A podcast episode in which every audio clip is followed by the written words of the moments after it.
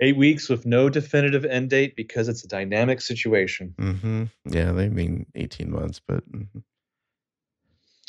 You think it'll be a year and a half? I mean, I this is my prediction. I think they're going to rush a vaccine and like kind of cut some corners there. Um, Uh-huh. But it could be a year. I could see them trying to get a vaccine out by like November of this year, just to like not hit the the you know cold season again. Right. But yeah, what'd you? Let me ask you a question. What did you have for dinner today? Today I Mhm. um haven't really had dinner. I just heated up a uh I guess it's dinner. I heated up a Tina's burrito right before this because I realized I hadn't eaten in like eight hours. Nice. What I mean, what is your so how are you you're in the lost bunker, you're in the Delos bunker. How are how Mhm. are you I had steak tacos for dinner. Oh, beautiful, beautiful. Mhm. I've so I've got a lot of like junk food and I've got a lot of like I can make myself enchiladas two nights kind of meals. You know what I mean? I actually have mostly like pasta and stuff for tacos. Like I've been eating a lot of ta- uh, tacos, and I've got some sandwich stuff, and you Mhm. know I'm fine. Um, I got the canned only soup. Yeah, I got a wild v- variety of shit. I I uh, was not able to find any spiral mac and cheese because it was all sold out. I'm pretty upset about that. I bet. hmm What about fruit? Did you get any I've fruit? got some little fruit cups. I had like fresh fruit for, like last week, but you know, I mean, I could probably go get some more. You know, but I've got like yogurt and cereal and other shit. You know. Okay. I don't know. I'm like honestly thriving, but you know, I realize not everyone is. Well, I mean, yeah, I mean, some people this is their this is their métier. I do really feel bad for the people who, you know, like I've gotten Got laid off. people yeah, who've gotten laid off.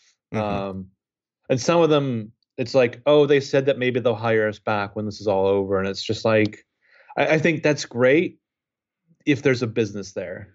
A lot of people are, and and not just people, but you know, the institutions are saying, "Oh, it's, it's gonna be a couple weeks," you know, and then we'll see. It was like, the virus isn't just gonna go Yep. away by the end of March, you know.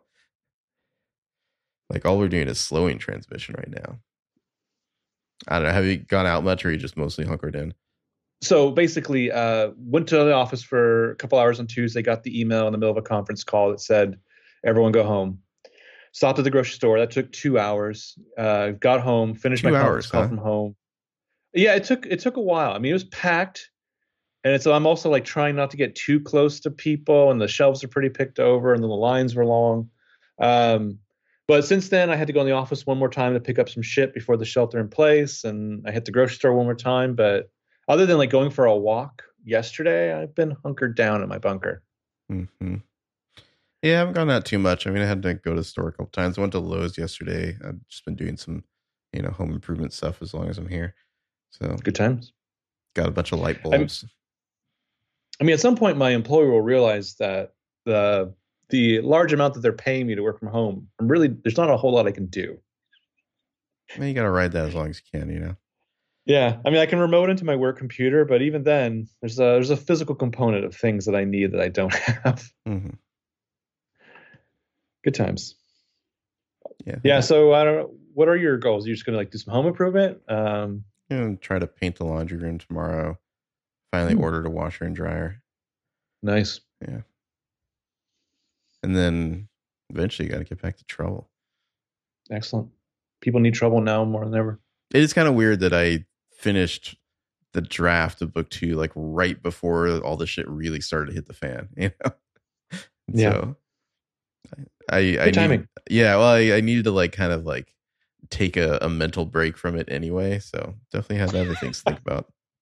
Good time for a pandemic. hmm Oh my God, the world is fucked. Uh, we have no leadership in America. I mean, it has. I don't know. It's it's weird to be writing kind of a fairly lighthearted, you know, YA murder mystery, and like being aware, you know, as you check the news every day, like, oh, a few more deaths in Italy. Hmm. yeah. Go Uh, was it? write another lighthearted YA scene here. It's like projected 25 million deaths in California. Deaths? now. that not that many people live in California. I saw something was crazy. Some number No, fifty six percent are expected to be infected in California. infected. Okay, Yeah. cool, cool. Um, yeah, it'll be it'll be fun in like Trouble Book Four when uh, the population of Blackbird Springs is like half. Well, you know the the book theoretically takes place like right now, so I, I Yeah. guess we were just gonna say that it exists in an alternate reality for where the coronavirus does not exist. Because otherwise, that I, yeah, especially because well, I won't get into that, but they're, they're, they have some travel plans, you know. So Yeah. Oh, that's that's not Yeah. happening. yeah, Uh, the the last scene of the last book of trouble is someone like all right jenny who's who's the real killer here and she's just like looks around her ghost town who gives a shit Mhm.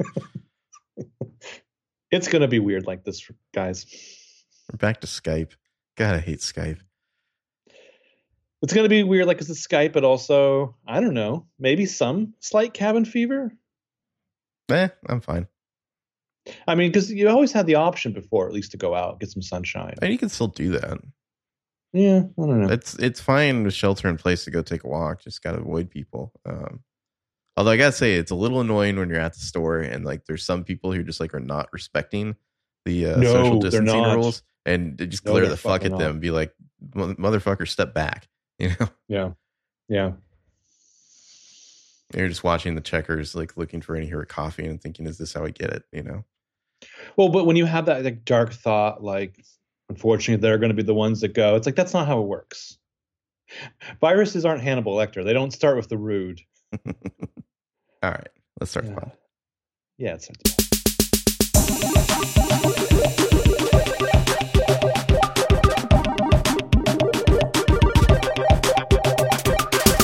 Hello and welcome to Headcanon. I'm James. and I'm Marco Sparks. Hi.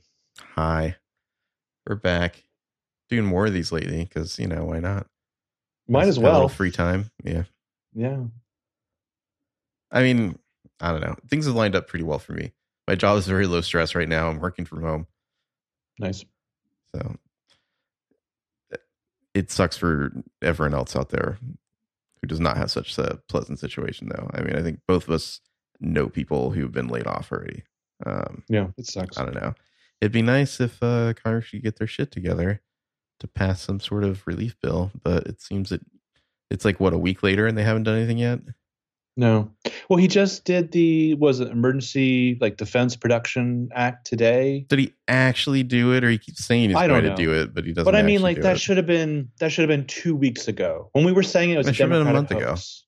Yeah, well, at, but at least, but like, like the whole time when we were like, oh, it's not serious, it'll pass, it's a Democratic hoax. That's when we've been should have been fucking doing this. Mhm. And then I don't know, it's weird because it brings out the worst in celebrities. You're gonna get all the fucking I was gonna Instagram live should, stories. should we uh should we sing Imagine for everyone? Yeah. um, it would have been especially poignant if they had worked Vanessa Hudgens into that medley. I just Um, can't bring myself to give a shit about her dumb take. I'm sorry. I know I'm supposed to be mad at her. I'm just like whatever. I'm sure there's it's She, she's clearly drunk or high as balls, and so it's like, yeah, that's embarrassing for you. But inebriation and a big Yeah. microphone are not good bedfellows. Mhm. Especially in, and poorly informed about a situation. the Uh. reaction to the Imagine thing I found a little bit fascinating because it it seems like the usual bullshit is I don't know if it's just because we have social media now or not because like you think about like 9/11 like after 9/11 there was a lot of like just dumb pageantry that everyone kind of just had to go along with you know and I don't Mhm. know is it, is it just because like you know the type of social media we have now didn't exist then that we didn't see more of a backlash or maybe it was just like a different uh i don't know mindset of the country because now it seems like people are just like completely done with that kind of bullshit I, it's I like think oh it was you're easier singing to imagine fall in line. fuck you Yeah, I think it was easier to fall in line with the patriotism Mhm. then, especially with the internet culture. Uh, yeah, I mean, I, I feel bad for people losing their jobs or people who were suddenly thrust at home with their kids, you know, where they live, and and trying to think like, God, how do I wake you up and get you to sleep and make sure you eat and also educate you? kids man Um, Yeah, I I don't know why people do it, but they still do it. Mm-hmm. All right. Well, what do we want to talk about here? Now that we've had our, our Corona discussion. Corona update. I don't know. Do people mind that? I don't know if they do. I don't mind it when I listen to podcasts. Like, uh, can't remember what pod I was listening to. It might have been uh, Riverdale Register, where they seemed like concerned that people would be mad. It's like, yeah, go with it. You know, mad about what? So, mad about talking about the coronavirus and stuff. It's like it's on all our minds. We might as well discuss. Yeah. I mean, you know what you're downloading the podcast for, and it's affecting you. Yeah, I mean, I guess I mean, if you downloaded it like two years from now, it might be weird or something. But yeah, you know, that's it depends. It's a slice of uh, life. I've listened to podcasts that were clearly about one thing, and it was obviously that the hosts, this was their bridge to like their person, like building their personality and their brand, uh-huh. and they'd be like, "Let me tell you a 20 minute anecdote that yeah. didn't come up organically, and sure shit doesn't tie into what we're talking about." Mm-hmm. But yeah, I mean, it's like we're we're shelter in place and we're podcasting. It's going to come up. I, mean, I, I wish I had a fucking Riverdale to talk about. I assume there are parts of the country that are not doing that, right? Because I, mean, I know there's like a, a, few major states have like kind of declared the shelter in place laws, but I'm guessing if you live in I don't know like North Dakota or something, is it just business oh, as usual there? Or? It's not even not even just that sparsely populated. Like that fucking I fucking retweeted a tweet that was just like in a radical change from my youth. Now I'm yelling at my parents about going out. My mother hmm. lives in Georgia, and she's like, "Oh, I've got dinner plans with a bunch of people tomorrow," and I'm like, "No, you don't. no, you fucking don't." She's like, "Oh, I got a hair appointment next week." I'm like, "No, you don't. Yeah, what the know. fuck? No, you don't." My parents too. I don't. I don't know why the people most at risk are like, "Eh, fuck it." Yeah. anyway, what are you watching? everything. I'm watching everything burn. Um, the usual shows. I've decided that I'm super fucking glad that Westworld came back now. I don't know that Devs is the right show for this time, but I'm glad that Westworld's back. I mean, this has been fine for me so far. I haven't watched episode four, but I don't know. Release all of Westworld right now, you cowards. Yeah, I like People it weekly. It. I don't. I don't want to binge it. You know, I, I got plenty other shit to do. I'm still behind on a few shows, so I'm fine. Hmm. I'm playing some video games trying to okay, gr- gr- grind my way through this game called The Outer Worlds, which is basically like a Fallout knockoff. Okay, it's fine. Um, does the I think you you had already seen the episode I saw last week, but uh I don't know. I, oh, I, yeah, I was yeah. listening to the Watch podcast. And they're talking about how the show kind of like undercuts its own tension mm-hmm. by like when they have her where it seems like she's going to commit suicide and then you realize it's all just like a, a ruse so the the friend can get inside the office and it's mm-hmm. like it kind of like deflates that scene because you're not worried anymore you know yeah well again it's it's not even just that it's the fucking episode one and then there's like uh you know this season on devs and they tell you what the machine is which they don't do in episode one and i'm like why can't we I find out what the fucking machine is in episode 2 mm-hmm. Yeah, I don't know. It's interesting, but I, I it still feel like this probably should have been a movie. You know, it it doesn't. Yeah, I don't. It doesn't seem like it so far has required three episodes, like almost three hours worth of time to tell the story. You know, and it's not even that I would say we're getting a particularly interesting like measured character study of like the rest of the yeah. devs team that they're very slowly like trying to make a big deal out of. Out of?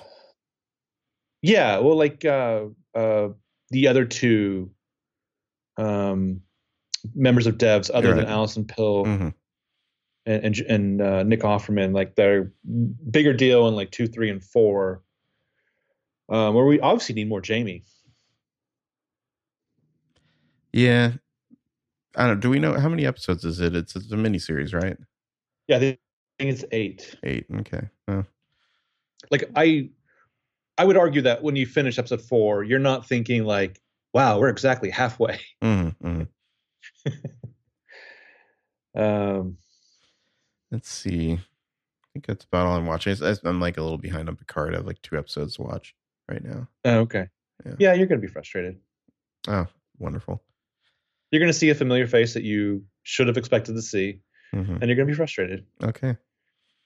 Um, but yeah, Westworld though, I'm I'm thrilled. I love that episode.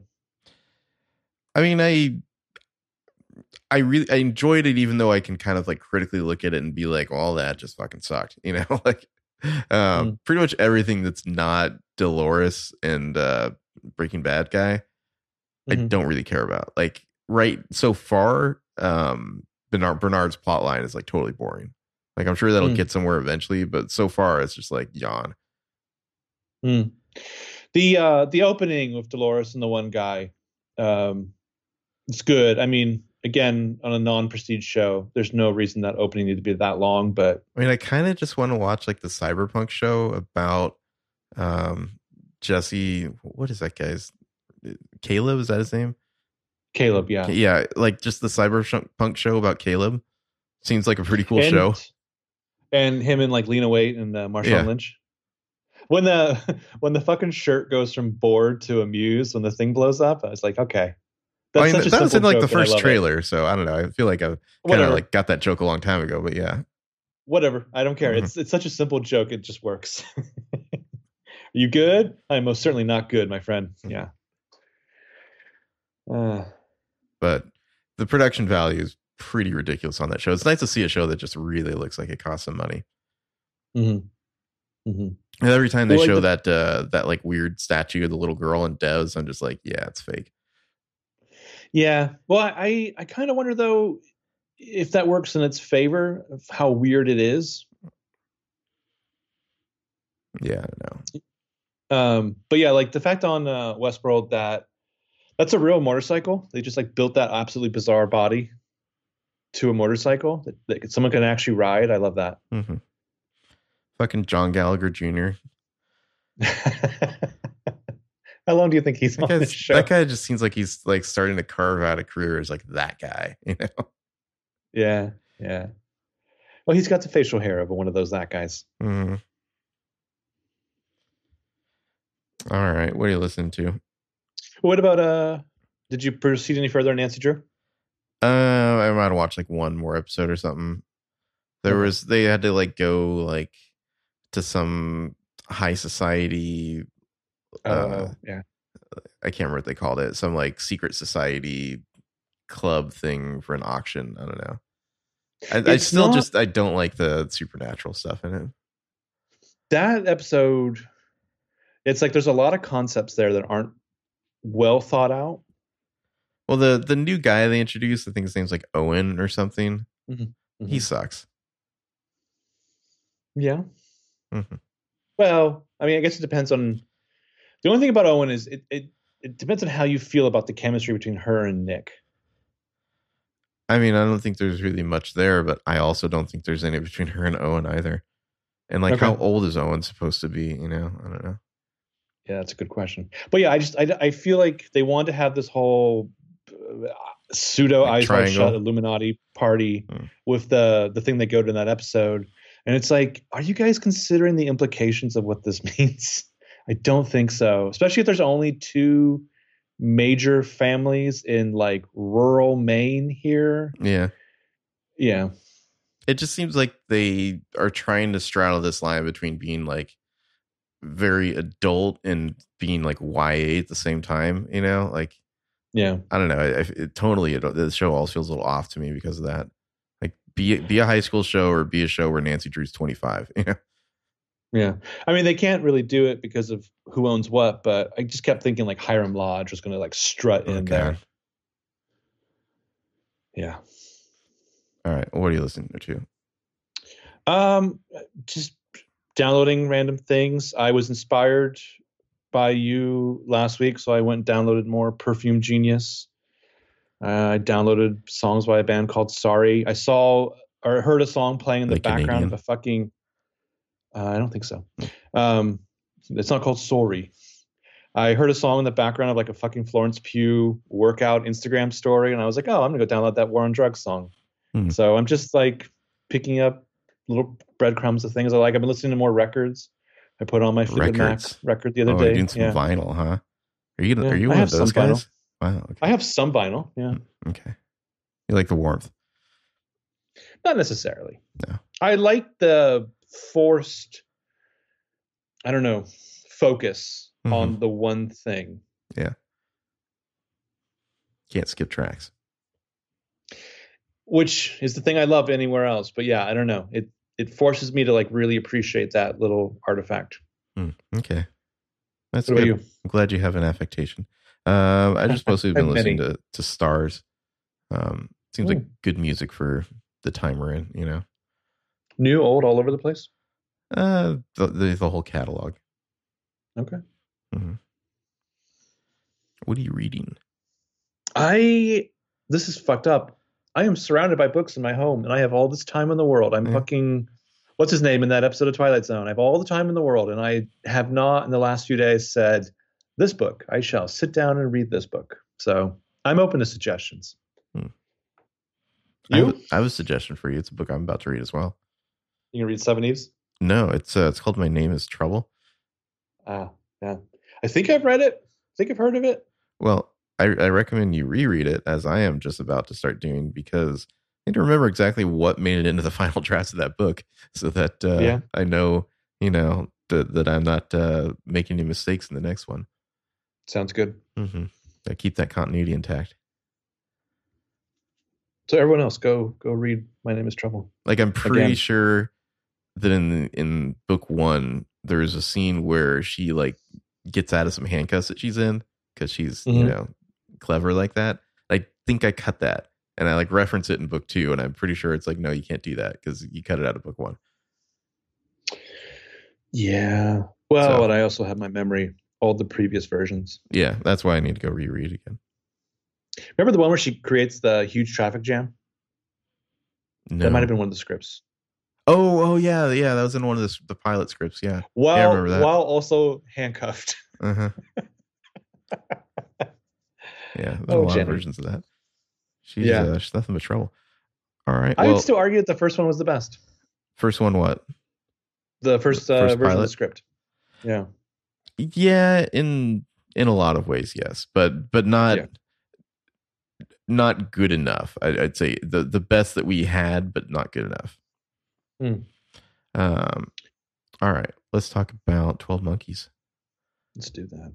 What a what a perfect film for this time that we're in. When you suggested this, was it just last week? Mhm. I was like, "That's cute," and then as I'm watching it, I'm like, oh, "This is this is prescient." It's a 1995 film, I believe. Came out Yeah, like late think so. December '95. Terry Gilliam directed. Would you like to give us your opening statement?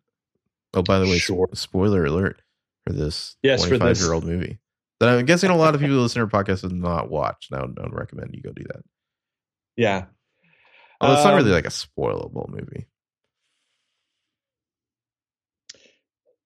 very minorly. I mean, yeah. Anyway, so as I just said, at one point in this movie, there's there's a guy who might be a dangerous escaped mental patient who's abducted his sexy doctor and made him made her drive him around through the, his delusions. And he says, "You won't think I'm crazy when people start dying next month." Mhm. And that, that kind of hung over me. Um, I it's- it's a movie- people. yeah, I this movie is great. I it's a movie that I was oddly drawn to as a kid, even though it's you know, for example, it's like its future sequences are icky and bizarre and unreal. Um, there's an aesthetic that I would hate anywhere else that I adore in this movie. The present day stuff is filled with these like off-putting, surreal Dutch angles. Um, it's got a bizarre visual spectacle. It can easily be taken for granted, which makes sense coming from an artist and animator like Terry Gilliam. You've got actors playing against their type, like Bruce Willis for sure, uh, especially Brad Pitt, who I think this is like the real start of him wanting to obliterate the notion in your head that he's handsome. Um, the movie argues these definitions of sanity versus insanity they're somewhat fluid. Uh, there's this kind of fascinating possible comment about religion, those kind of systems. Uh, I think the movie would argue that faith of any kind is exactly what it is a delusion, that something exists only in the mind, not the material world. So, is having faith a sane notion? Are we even rational beings? But this movie taps into for me like this th- feeling that's hard to define, like this place where movies and dreams merge with your memory and your sense of identity. Something was important to you, was inspired by, or reminiscent of a memory of a scene from a movie, and then you go back to look at it, and it's different, and you're different. There's something familiar and yet unfamiliar waiting for you there. Um, also, there's a lot more butts in this movie than I remembered. A lot of ass. A lot of ass, like like not even just direct ass, like like inference of ass. So that's where I farted over to you. All right. Well, what a better way to spend shelter in place than a trippy time travel romance about a deadly virus that wipes out humanity. Uh, Drives you underground. I think this might be maybe like the first like kind of like quote unquote arty movie, art you know, artistic movie that I can remember seeing, or at least being old enough to at least somewhat appreciate like what it was trying to do. Um, somehow I hmm. talked to my dad into like taking me to see this in the theater. I don't really know how or why I was interested in this movie, but I was. Um, it's got this like dreamy, fevered, like paranoid mood that's kind of always stuck with me. Uh, Bruce Willis is probably at his grossest. Um, early bald role for him, and he's just drooling nonstop. It's really off-putting. Madeleine Stowe plays Dr. Catherine Railly. I keep wanting to say Caitlin Riley because the, the names are so similar. um, probably a little too trusting to James Cole, but the movie kind of suggests that there's some like recursive connection between the two and kind of like yeah. dares you to explain it. Uh, yeah. Rewatching it again, I really appreciate 12 Monkeys for being a movie that's meant to be experienced, not understood. Like it's the good kind of ambiguity where it's it's not afraid of of uh, you know delivering unsatisfying answers. It's confident in manipulating the audience into the headspace of the protagonist. Uh, I suppose some people might find a movie about a civilization ending virus with a downer ending unsettling right now, but I felt you know oddly optimistic when it was over. It's a it's nice to appreciate good art, even though I, I think Terry Gilliam he's like canceled now, isn't he? Yeah, I feel like you feel like he said some some sort of jackassery about like take your pick, you know. Yeah, yeah, yeah. Yeah, this movie it it gets at a lot of the things in time travel that I love. I remember for whatever things I was interested in as a kid, there was like a magazine that I was drawn to. So when I was a, a nerdy comic book kid, there was Wizard magazine. Oh yeah. When I was uh, when Premiere. I was playing when I was playing music, there was uh, Guitar World. I wasn't so much a Premiere guy though. I do remember reading the Fight Club issue. I was I like, a, I kind of dipped into Premiere occasionally, you know, but I was more of an Entertainment Weekly guy. I know it sounds douchey in retrospect to 2020 to say how much I remember the Fight Club issue. I believe that issue was fucking awesome. Fight Club. I re- believe there was an article in the back of that issue or somewhere in that issue where they were saying basically like, you haven't heard of it yet, folks, but there's these books in England for kids that are coming to our shores and they're a big fucking deal and they feature a bespectacled boy wizard.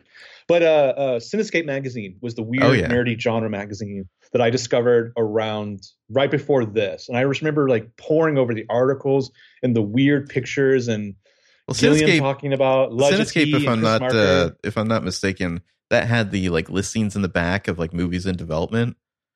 Yes, it's yes. like oh, Alien versus Predator. Whoa, what what's new on that? The only website that I think was close with that was um was it Funnily enough, Corona coming attractions. Good old Corona, yeah. yeah.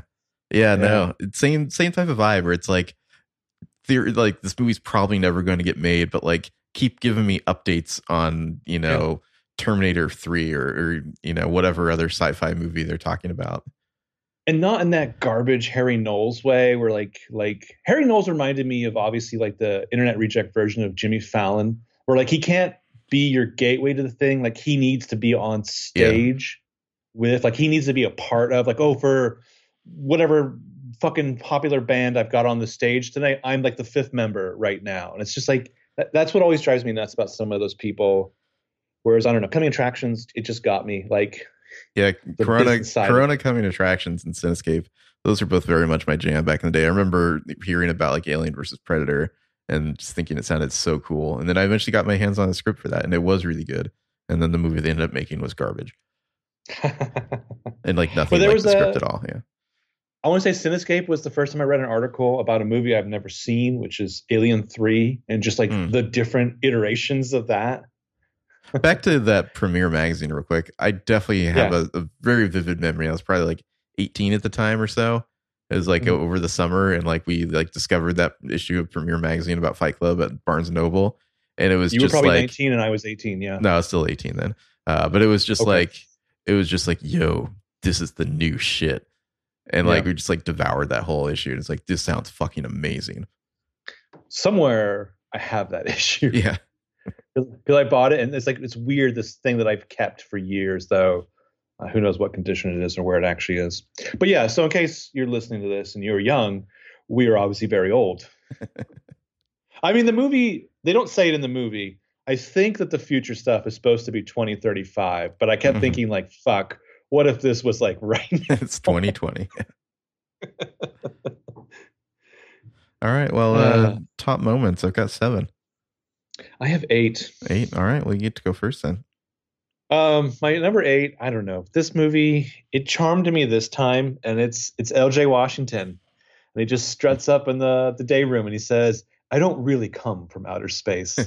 uh, I have the whole thing. I'm not going to go into it, but I just love at the very end is he's making a pretty good case for mental divergence. Uh-huh. Yeah. And then he just like rests his head on Bruce Willis's shoulder. And he's just like, "Tell me, are you also divergent, friend?" but it's so on the nose that it's kind of bracing, you know, because you're like, yeah, yeah. wait, am I, is this supposed to be what I'm interpreting from the movie now? Or is the, they're, they're just messing with me? You know? there's I mean, there's a little bit of not not utilizing language, but like it's a kind of a similar thing with Cole and like the dude, where he just picks up the scraps that other people drop off, Uh-huh. Yeah. And he like assembles like a weird armor out of it. But like Gilliam in that moment, like Gilliam then like cuts down to L.J. Smith, like he's in a tuxedo, but he's wearing like bunny slippers. Like there's always got to be some tweak that he does to everything. Yeah, let's see. My number seven here. It's a line of dialogue. Hey, hey, is that the cops? I'm an innocent victim in here. I was attacked by a coked up whore and a, a fucking crazy dentist. Yeah. Oh shit, I might have fucked this up. Oh. Um, How so? I might actually have I might actually have nine. Okay. Can I do two real quick? Sure. Do you not number them? about that. I did. I just I go back and I reorder them as I put them in, and I had two eights. Um, my my my real number seven or whatever eight A is uh when we check in with Cole Call in the future. number He's staring at the yeah, he's staring at the painting of a beautiful landscape at the sunset, which I guess um I have somewhere later. And the music's playing, and the scientists rise up singing Blueberry Hill. Um, and as they're explaining to him, like, you've got your pardon, you'll be out of here in no time. And the one guy's just like, women will want to get to know you. um, and my real number seven is just Brad Pitt at the outskirts of his father's dinner party. It's absurd, it's operatic. Um, I love it. You're paranoid, you're delusional, your process is all fucked up. It's very proto Tyler Durden. Yeah, yeah. Well, it's it's the genesis of all the like ticks of his acting style. Uh-huh. Uh, let's see. Six. My number six, yeah. Uh, when Cole is driving with Railly and they're talking about the kid in Fresno, um, Mhm. I don't know. I just I really like that scene and just the the background plot of the kid from Fresno and the way it comes up. The first time he like all, all he says is like I'll never cry wolf, you know. He's like I don't want to listen to this, and then like later Yeah. like he's it's like he doesn't want to come out and say I know exactly what's going to happen with this. But like when he's kind of like press on it, he's just like, "Oh, forget about it. It's bullshit. It's just a prank he's hiding in a barn. You know, like I like the way he kind of underplayed it rather than being like, let me prove to you that I'm from the future. You know, it's like he doesn't really care about talking about that. Right, right. Yeah, I almost want to have that that whole progression of that Uh-huh. background storyline in there. But similar to that is um, my number six is when they're in the car. He's just abducted her. He's enjoying the small comforts of 20th century life. Like he's listening to the radio and he mistakes an advertisement for like talking to him. It's an advertisement, he hears- Yeah. I've never been to the ocean. Yeah. And he's like, he hears about the kid for the first time. And then he just sticks his head out the window like a dog and gets to listen to uh, Louis Armstrong's What a Wonderful World. The the pronunciation of advertisement has always stuck with me after watching this movie. Like every time I see that the word advertisement printed somewhere in my head, I think it's an advertisement, Mr. Cole. Like, you wonder, did the British director, like, Yeah. force the American actor to say that. I don't know. I like it. Yeah, yeah. All right. Uh, number five. Yep. Uh, it's just a small moment late in the movie where uh, Dr. Goines, the elder Goines, is uh, having a chat with Dr. Peters there and just kind of expressing, uh, you know, maybe we should uh, beef things up around here, you know, just be safe. And Dr. Peters is just being creepy as fuck, you know. It's like, oh, has she succumbed to her own Cassandra complex? Hmm. It made me think that we really slept on the abilities of David Morse. He's such a fucking creep. Yeah, I have a lot to say about him later. Uh. Number five is when they stop in the city. Uh, Cole sees something, jumps out of the car. Like she sees this as an opportunity. Like she reaches over, shuts his door. She is ready to drive off to freedom, and she hears him screaming out, "Here it is! Here's the proof!"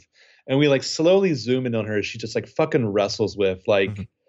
There's something about him that she's drawn to, but also as a psychiatrist, with the weirdness surrounding him for the past six years, it's like she's compelled to find out if it's a real or delusion, and then it's it's graffiti for the army of the twelve monkeys. Yeah. Let's see. My number four is uh, Cole trying to explain himself to the panel of doctors. Uh, kind of Hmm. early in the movie, when he's in the institution, and he's like drawing the symbol of the army of the twelve monkeys, and I don't know, just dig all that. So weird. Mhm. Just the look of it is so Oh, and the the Unique. visual mirroring that they do between the kind of experts in the future versus the panel of doctors and the and the, or you know the present, whatever you want to call the present Mm. future there. yeah. It's it's very subtle, like throughout the little things they do to mirror the future, and then there's times when it's absolutely not, like with the animals. Yeah. Um, so remember, my number four is he's he's come back again. They're in the love hotel. Um, he's trying to like tell her that he's realized that he's crazy, that some of the weirdos in his stories are figments of his imagination. He wants to get better, and she can she can't explain it, or uh, and he's like, well, I can't. So like she's railing against predestination because if if that's true, that means five billion people are going to die. And then he says, I want the future to be unknown. I want to become a whole person again. I want this to be the present. I want to stay here in this time with you. And then the fucking over the top pimp comes storming in. Oh shit! Like you and I just watched this a couple months ago, and I already had forgotten about him. What a pleasant surprise! It's just so weird. Yeah. yeah, Uh, let's see. My number three is uh, just the first kind of scene in the mental institution when we meet Jeffrey Goines, played by Brad Pitt. Um, he's really doing something in this movie. Like, uh, Yeah. I remember even at the time, I was like, Brad Pitt, he's that like pretty boy guy, whatever, you know. But it was like, oh, he's actually really good in this, and like, he's not. He's clearly trying to break away from that image that he had, you know. Mhm. He's weird. He's got all, all his like ticks. He's got a little of that that kind of like ha ha ha ha ha like you know like laugh that he does that energy. Um, but he definitely came off as crazy. You know, he's doing the thing with his eye that I guess I don't know. I guess he can just do that. the whole movie. Yeah, Yeah, he, Yeah. but he's uh supporting He's- actor nomination. Yeah, in the '90s, he's got like basically his like seven haircut. Um, I don't know. It's that that performance of his. It's weird watching it now because it goes the full spectrum where it's like I'm fascinated by it, and then I hate it, and then I go right back to being fascinated by it. I think you you see the seeds like he's not fully cooked yet. You know, it's Yeah. like oh, these all these little kind of ticks and you know Hands, mannerisms that he has these are going to get improved later you know you're going to see like better versions of these in future movies yeah, yeah, yeah. But like his oral fixation, like Yeah. his hand thing, his like psycho jazz hands. Yeah. Um, my number three, of course, it's going to be on this list, is when they're watching Vertigo. um, and he's mystified by this beautiful enigmatic movie that he saw as a kid, which was the exact right reaction. Um, and he says, uh, "It's just like what's happening with us, like the past. The movie never changes; it can't change. But every time you see it, it seems different because you're different. You see different things, which applies to like all films you would revisit writ large. But then, of course, he falls asleep. He wakes up. He wakes up to the sound of si- or uh, to the birds because the birds Mhm. are playing now. He goes looking for her, finds her in the lobby, and she appears transformed with the Bernard Herrmann music from Vertigo playing, where where Judy turns into da da da Madeleine. Here I was born, and there I died. Yep. My number two is uh, Dr. Railly leaving the message on the cleaning company answering machine. Because we, Mhm. we've already heard it played extremely weird and distorted. You know, have a Merry Christmas. yeah, um, super creepy. But then when she comes over and she's like, it's okay. It's just a cleaning company. This is the message I left. And he's kind of like starts reciting it halfway through. Like it's just like a perfect like chills moment. Like, oh shit, this is all real, you know? Um, that's 100% my number two moment. Um, what's great about that scene is it starts with they've just left the Love Hotel. They're roaming the streets. They're both Bleeding. bleeding, copiously. and she says, try and fit in. Yeah. They both just like have like bloody rags and tissues to their mouths because they've got like Yeah. bloody noses or like, yeah, they're, you know, just cut out a bunch of their teeth. I love the, the, I think it's a little bit earlier, but when he looks back and sees that she spray painted the thing uh, Mhm. on the uh, Army of the 12 Monkeys headquarters there. Yeah. Yeah. Um, but yeah, he's, he's like, they got your message, Catherine. They played it for me. It was a bad recording. I didn't recognize your voice. So the Mhm. future's real. Uh, I think this movie started the chills that I get with weird, distorted voice recordings too. Like, there's two in the first season of Sherlock. Like, whatever the thing with her voicemail in this is the same thing I get with what's his name's like, I gave you my number. I gave her my number. I thought Yeah. you would call. But just earlier in that same episode, there's like the woman who's like crying on the voicemail because she's got a bomb strapped to her, and she's Mhm. just like, "Hello, sexy." And it's uh, yeah.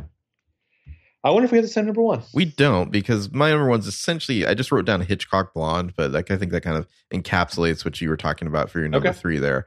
Um the bit where they're watching Vertigo, which I only saw Vertigo like last year, I think. So like for the longest time, that scene in Twelve Monkeys was my only kind of knowledge of it. And it always seemed extremely weird to me. It's like, what the fuck is this movie? You know? Yeah, yeah. like the cross section of the tree, it's like, you know, Treaty of Hastings or whatever, you know, Magna Carta sign. Like Right, right. Um. Okay, then my number one is really this is where I really cheat. It's pretty much everything at the airport, but especially when his dream Yeah, becomes reality. I'll go ahead and just say that Hitchcock Blonde extends to that as well. The Yeah. the weird hazy imagery of it. You know, mm-hmm. it's like kind of like sun drenched and like diffuse. Yeah, the visual style it's so dreamy and weird and yeah, great. Well, just the fact that as she's sitting there and he's died, and we don't hear what his his last words to her are, and then like she's distraught and she just starts like scanning the crowd, and as soon as she sees like little baby James Cole, she just smiles this like insane smile. Well, she's looking for him. She knows he he must Yeah, be yeah, there. Yeah. Yeah, yeah I love the way the like, audio this- drops out when he runs through the uh, metal detector, and you and just then it hear it becomes like this little violin yeah, melody. Yeah, it's it's it's. I mean, but like all the pieces are there, and like he just like kind of like finishes assembling the movie in this sequence, and it just it works. You have to you have to stand. I mean, it- um, it's an incredibly downer ending in a lot of ways, but it doesn't feel sad to me. I'm not, I'm not sure why that is, but like I don't know, it's it's like satisfying. I guess you're like it was like it was always leading to this moment. mhm. Well, uh, little James has his whole life ahead of him. Or does he? Yeah, What I mean, it, there's the question is what does what is Jones saying at the end? she's an insurance. Yeah, Theoretically, it's just to get the pure virus. It's not to fix anything. that's. I tell you though, when I first watched this movie as a kid, I thought she's going to kill this guy like somewhere here in the present day. Eh, I guess she could. Yeah, that's what I took her Yeah. insurance to be. I think that that's the hopeful read of it. You know, Yeah, yeah. Um, although it's it's the virus is already out, out at that point because he, he loses it at the airport. That fucking creepy moment where are you he like the guy sniffed he even uncorks it. He's like, "Here, see, you can't even smell it." And he has like Yeah. weird smile. He has like this. His expressions, like he he basically realizes he's killing himself to do this. You know, Mhm. he can see like he's kind of like gulping and like, "Okay, I guess we're doing this." You know, Which makes me think, though, is he going to make it for his entire world tour? I guess I think that the incubation was like four days or something like that. So Okay. should be able to. We're all fucking experts on you know viral. You know, Yeah. Forensic biology. and Yeah. asymptomatics and all that kind of shit. And if you don't know, there's a meme out there that will tell you. All right. Uh, I am generally shocked at how long this movie is for coming out in 1995, though I think it works. what? It's like two hours and ten minutes. Yeah, I just I had this opinion in my mind that like, you know, they had to change the legislation at the end of the 90s for a movie to be longer than two hours. In my head, I always think, you know, they probably could have cut some of that uh, mental institution stuff, but I think you kind of need it. Like, you need Yeah, to fully embrace the idea that he might just be insane. You, Mhm. you and you need to. The movie kind of makes you feel crazy in those scenes because they're so discordant. You know. and this is it ties into like I'm I'm the guy who I don't mind a certain level of ambiguity as long as that ambiguity doesn't you know completely take you out of the possibility of the plot and also can psychologically make you feel something or think something about the characters or make you wonder Yeah. Well, that's Uh, kind of what I was trying to get at in my opening statement. This isn't ambiguity, as in like we're just too lazy or we're like we're afraid to give you the answer, and so we're Mhm. just like kind of like making a jerk off motion and saying like, oh, it's supposed to be ambiguous. This is Yeah. like no, it's like it's very intentionally ambiguous because they want to make you feel that ambiguity and kind of like put you in that headspace. Yeah. And they and they like walk it back a little bit every time you think you've got a definitive answer. Just a little bit. Mhm. Um which I, I that alone just like leaves you so uncertain. But uh so straight up wild opening text. 5 billion dead from a virus 1997. Five billion Humans people who- will die from a deadly virus in 1997. The humans who survive abandon the surface of the earth and the animals will rule it again. um and this is the excerpt from a diary of a schizophrenic in 1990. Baltimore County Ah. Hospital. So Bruce Willis is a convict from the future. He basically lives in a human chicken coop Can, underground. before we get to that, can we just talk about the title card sequence It's um with the weird monkey spiral? I don't mind that. I minor, minor, minor make one change. Oh, I don't know oh. if I needed the circus music. Oh, how dare you! I know, I know. How dare you! I know, I know. Are- I like it here. But Is this? Are you trying to tell me that you're in distress right now? Is this? Is this a coded message to me? No, no, no, no. I just think like this is a different choice than I would have made for sure. Oh, the fucking accordion music is perfect in this movie. Okay, I can't believe that. I can't believe that. I know. Okay. Well, I feel like we're gonna have a lot of shocking statements. I feel like this could this could shockingly be a long podcast. I don't know. Well, we got time. Yeah. Got eight weeks, baby. Mhm. Yeah, so human chicken coop sleeps in a hammock. I mean, no fucking privacy. What's Well, he's the like a situation? prisoner. Apparently, we don't know for what. What's but- the jerking one out situation? Well, when I watch this, I was I think even like my first viewing, I was like, okay, he's a prisoner, but like, is everyone a prisoner? You know, like other than like the kind of uh you know scientist high muckety mucks, like it seems like maybe everyone is just a prisoner. Good question. Yeah. Um, also, Jose's fucking face wound, It's like a scar or like yeah, like a maybe like a radiation scar. I don't Yeah. know. Um, so he's volunteered. He's vol- voluntold to go to the surface, which involves putting on basically a full body condom. this thing's gross. Everything about the future suit. technology is so gross. then a diver suit, and then basically a giant Ziploc bag that you can walk around in. It's nuts. I guess that's Uh. like supposed to be like um I can't remember what they call that type of air pressure. Positive air pressure. Like it's supposed It's- to like blow air out if you if your suit is punctured, I guess is the idea. Okay. You know. Not not not sucking it back in. Yeah, that's like what um in Contagion, that's what they're wearing. Uh like Jude Law has like his weird little suit he goes out in. It's Mm. like it's basically like a you know filled bag that's like you know has a constant air pressure pushing outwards in it, so that if it was to get punctured, the virus couldn't get in. Yeah.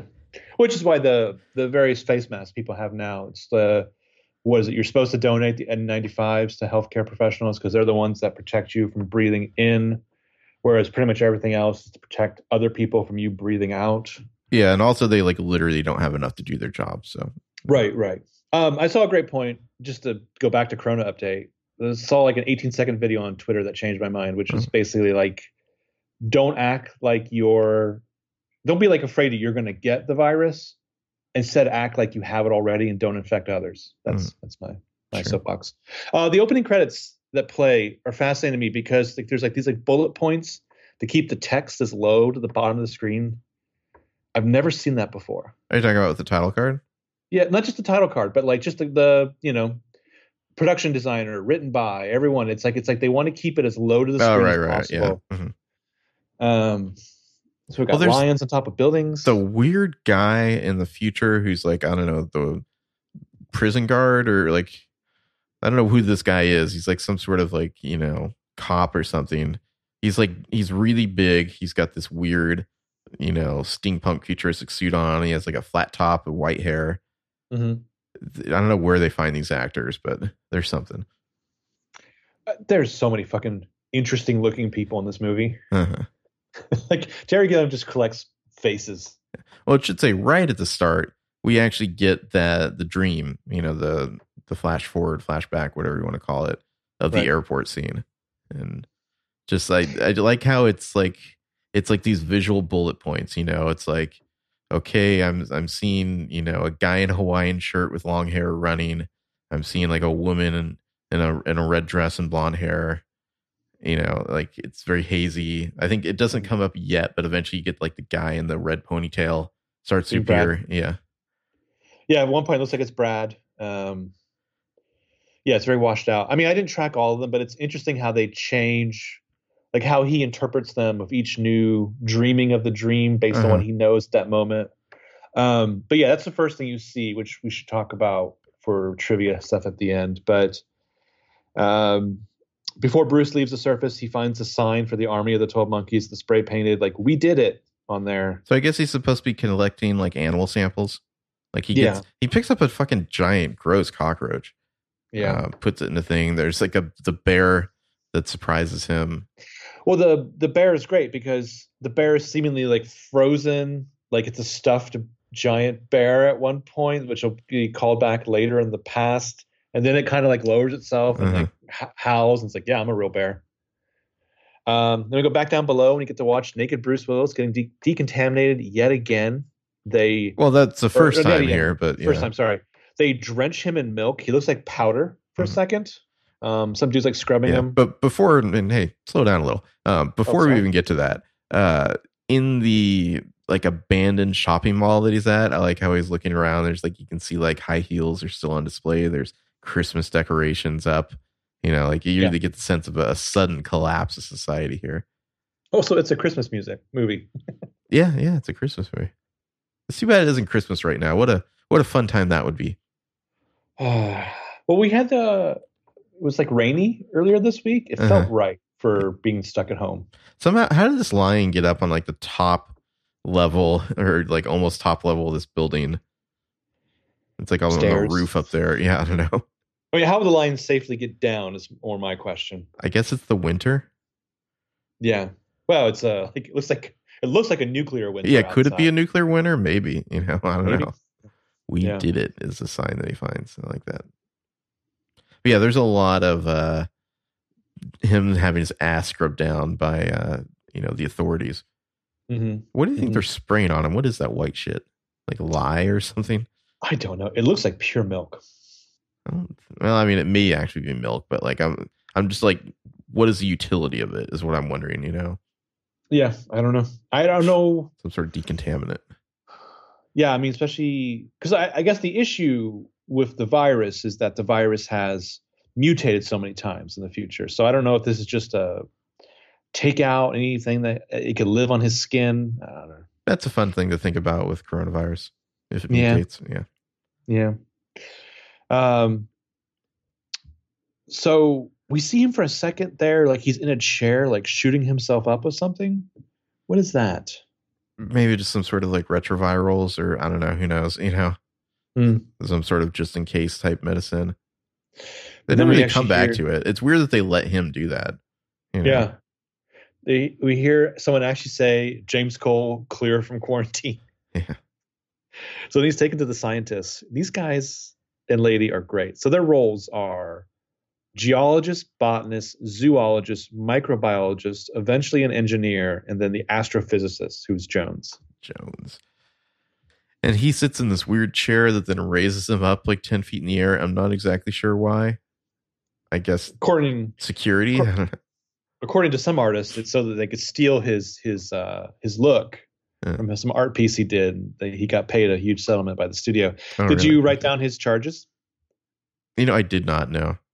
Violence, antisocial sex, repeated violations of the permanent emergency code, insolence, defiance, disregard of authority, and all of this got him 25 to life. Wow. But I need to know, especially right now, what is antisocial Yeah, sex? Jesus, really. I, I'm also curious to know, like, what, like the what are the aristocrats of this society like? What does their life look like? You know, Seriously. like where a where lot are of they weird eye, living? eye gear, Yeah, a lot of fancy, uh, complicated eyewear. Yeah. we see some like newspaper headlines. You know, clock ticking, no cure yet. Scientist says too late for cure. See Christopher Plummer there. Millions fear end soon. I know this is years later, but this insane aesthetic to the future shit. I just have to wonder if like David Lynch watched this and got harder than he ever was while making Dune. Well, Dune came first. I know that's what I'm saying. It's just like he's just like, uh, I'm a little bit hard when I make Dune, and he watches Mhm. this movie and he's just like, my god, the possibilities. What is with the weird thing on Cole's like smock or whatever that he's wearing? Like it's like weird, like kind of plastic bag in the center of his shirt. I don't know. It's weird. There's the TV ball. They make him Uh. him and all the future just seem very unappealing. yeah, yeah. I would say that's definitely unappealing. Mhm. He knows it's like the thing gyrating on the wall, which I assume is an air purifier, but maybe I'm giving it too much credit. Oh, like the the weird kind of like pumping in and out thing. yeah, yeah. Uh-huh. It's just bizarre, and I think it's just meant to be bizarre. Uh-huh. Yeah, apparently the uh that like weird ball of TVs is a pain in the ass to work with. I like to get to shoot because it kept breaking. I mean, I assume that that was to like gauge his reactions and see if he's lying or, or yeah, what. like analyze them. There's like a shot of like a like a piece of paper with like a needle drawing a line on it, like a you know uh, polygraph or whatever. Yeah. It's all about how Uh, technology, you know, is interceding in our lives, man. Yeah. Well, but I so I mean I guess the idea is that this is humanity and society like rebuilding from the remnants. So like all the technology's fucking run down and weird and Uh-huh. cobbled together. It's got that like you know that Star Wars New Hope like lived in vibe, just grosser. Yeah, definitely grosser. grosser. And I guess the the plot, such as there is here, is that I think him finding the sign from the Twelve Monkeys that says we did it has like encouraged them to investigate this further. So they want to send them back in time to look So- around. Their first lead. Yeah. Well, and supposedly he's got like a freakishly good memory. That's why he's going to be chosen for That's- this. time travel is rough on the human mind, yeah. And then it- Yeah. it's interesting that it just kind of like fades out there. You don't see the time travel happen the first time. It Right. just fades back to Baltimore in 1990 here, and this Smart, like I think. weird like poem lecture that uh, Catherine Riley, Catherine Railly is uh, Yeah. attending in a pretty crazy dress. You have to get a look at this dress here. Did I get a look at this dress? Yeah. I didn't stop looking at this dress. she looks kinda amazing Looks here. like a, I don't know, like a ninja X Man or something. You know, like it's like it looks like something Kitty Pryde might have worn when she was like undercover. It, it worked for me. Yeah. Um, it worked for me as a kid. It worked for me now. Um, yeah, the weirdest art history lecture ever. Uh, then her beeper goes off. Party foul, man. Yeah, so she's Man, called in to remember do beepers. Yeah. Yeah. She's called to do a psychiatric evaluation of someone who was just arrested. Um, we get this shot of her in prison as she's being escorted past like the lockup with like the rowdy dudes. We get to watch as Madeleine Stowe's like pulling her skirt down in the back as if she knows they're staring. I mean, she's got like three inch heels on and like a pretty short black dress on. I wonder what her night would have held for her if uh, she hadn't gotten this page. It looks like she's like ready to go out and like you know hit the bars or something. So art history lecture and then just like getting her getting her swerve on. Good Yeah. for her. Um, so the detective is telling her this dude was like stoned out of his mind. He like tested negative for drugs. He assaulted five cops. They gave him a sedative. It barely knocked him out. No drugs, right? Yeah, no drugs. Yeah. Tested negative for drugs. Goes in to talk to him. We get her ass right in front of the camera at one point. Uh, Bruce Willis looks like he's like spazzing out inside of a fast food He's wrapper. fucking just like dripping KY jelly or whatever this drool is Yeah. supposed to be here. It's gross. the the drool budget yeah. is bigger than some catering budgets. It's like between takes, they just like had one of those big hoses and they're just like splattering this guy with like Yeah. Vaseline and KY or something. Oh, just spit some more of this like slop out of your fucking mouth, Yeah. Bruce. Um, so she works for the county, not the police. She instantly thinks that she recognizes him from somewhere. Um, he thinks it's 1996, and she's just like, "LOL, that's the future, James. Do you think you're living in the future?" Well, not only is he drooling, but he has this coat on. I don't know if this is like a raincoat or what. It's either transparent or it's the same color as him, and it's also Mhm. like covered in liquid. Yeah, Like it's just everything about it is just disgusting. yeah. It's like it's pushed through and way past the all the possible iterations of how gross the word moist is. Seriously. But yeah, you mentioned the time. Always like a good. Uh, what year is it in a Yeah. movie? Yeah. I want to work that in. 1996 is the future, James. No, 1996 is past. I mean, I'm like one week away from like, do you go out looking for a job on a weekday like that, sir? And I'm like, is it a weekday? To being like, hey man, what year is it? When Uh, am I? Yeah. So you take him to mental hospital. He's processed again. So more of him in a shower as some dude is like scrubbing his backside again. More of that Bruce Willis ass. He's still like pretty fit at this point. I Pretty in shape. I don't even think of this as just external objectification. I really feel like at this point in time in his career, Bruce Willis wanted to be viewed as a sexual entity. Like, you don't just agree to star in Color of Night because you think the script is great, right? Yeah, although he he he's bald for this, which I mean, I'm trying to think if he'd ever gone bald previously. I mean, get used to it, Bruce. Uh, yeah. yeah, because ordinary for a while he he fought that, you know. Mm-hmm, mm-hmm. Wow, that fight, that fight was. Yeah, As like George Costanza said, uh, until then, live, my friend. there's a lot of uh in the whole movie, but especially in the mental institution. There's like always like a weird cartoon on in the background with like Yeah. like the weird like cartoonish like Mickey Mouse like boing boing noises and Mhm. stuff like that. You know, Yeah. it's, Uh, it's just like those ec- those sound effects just make you feel extra crazy as he's So being introduced by Jeffrey Goines here. Yeah, yeah, to the day room at the asylum, which looks like hell. yeah, yeah. This is my nightmare. Um, This this might this movie might be why I've never wanted to step foot inside a mental hospital. Yeah. Did you ever did you ever watch the Soderbergh movie Unsane? No, no, that that's my fucking worst nightmare. Fuck that. I just think you should watch this sequence. I think it's like maybe five, six minutes in, where she just goes and like talks to a therapist. And it's like she just makes an innocent wrong answer Uh-huh, to uh-huh. a single question. And I always think like, man, I need to memorize that in case, God forbid, I ever end up in a fucking situation where watch somebody yourself, asks me a man. question. Yeah. Yeah. Uh, so the orderly pawns him off on Brad Pitt. Uh, Orderly has a hit back. yeah. Um, to get, like I said, the usual oral fixation, the acting ticks. He's got the jazz hands. He, Wackos everywhere. Plague of madness. when we first introduced him, he's like ducking his head into his collar. So we Yeah. don't see that as Brad Pitt just yet. It's a really weird like introduction as he just kind of like, you know, pokes his head out. Um, Yeah. I like the bit with the games where he's like, oh, we got games that want to be free because they're like locked up in a cage. I mean, he's he's very good, just like pinball bouncing off of all of this. And, like they do a great touching job. everyone, like slapping their heads around. but like in the writing and in the the blocking and the acting like he knows this space he's got previous relationships of all these other nut jobs Uh-huh. It's also Um, filmed in like weird, like you know, low angles and kind of like tilting around, and like it's it's all just like crazy making. yeah yeah um lj smith pops up in here um uh and then eventually they go to the panels of doctors right Well, after this long introduction, I like the bit where it's it, when we first meet Brad Pitt, he yells at a guy for getting in his chair, and then at the end of the scene, he like looks over, and he's like, "Get the fuck out of my chair!" and he like runs off to yell at somebody else.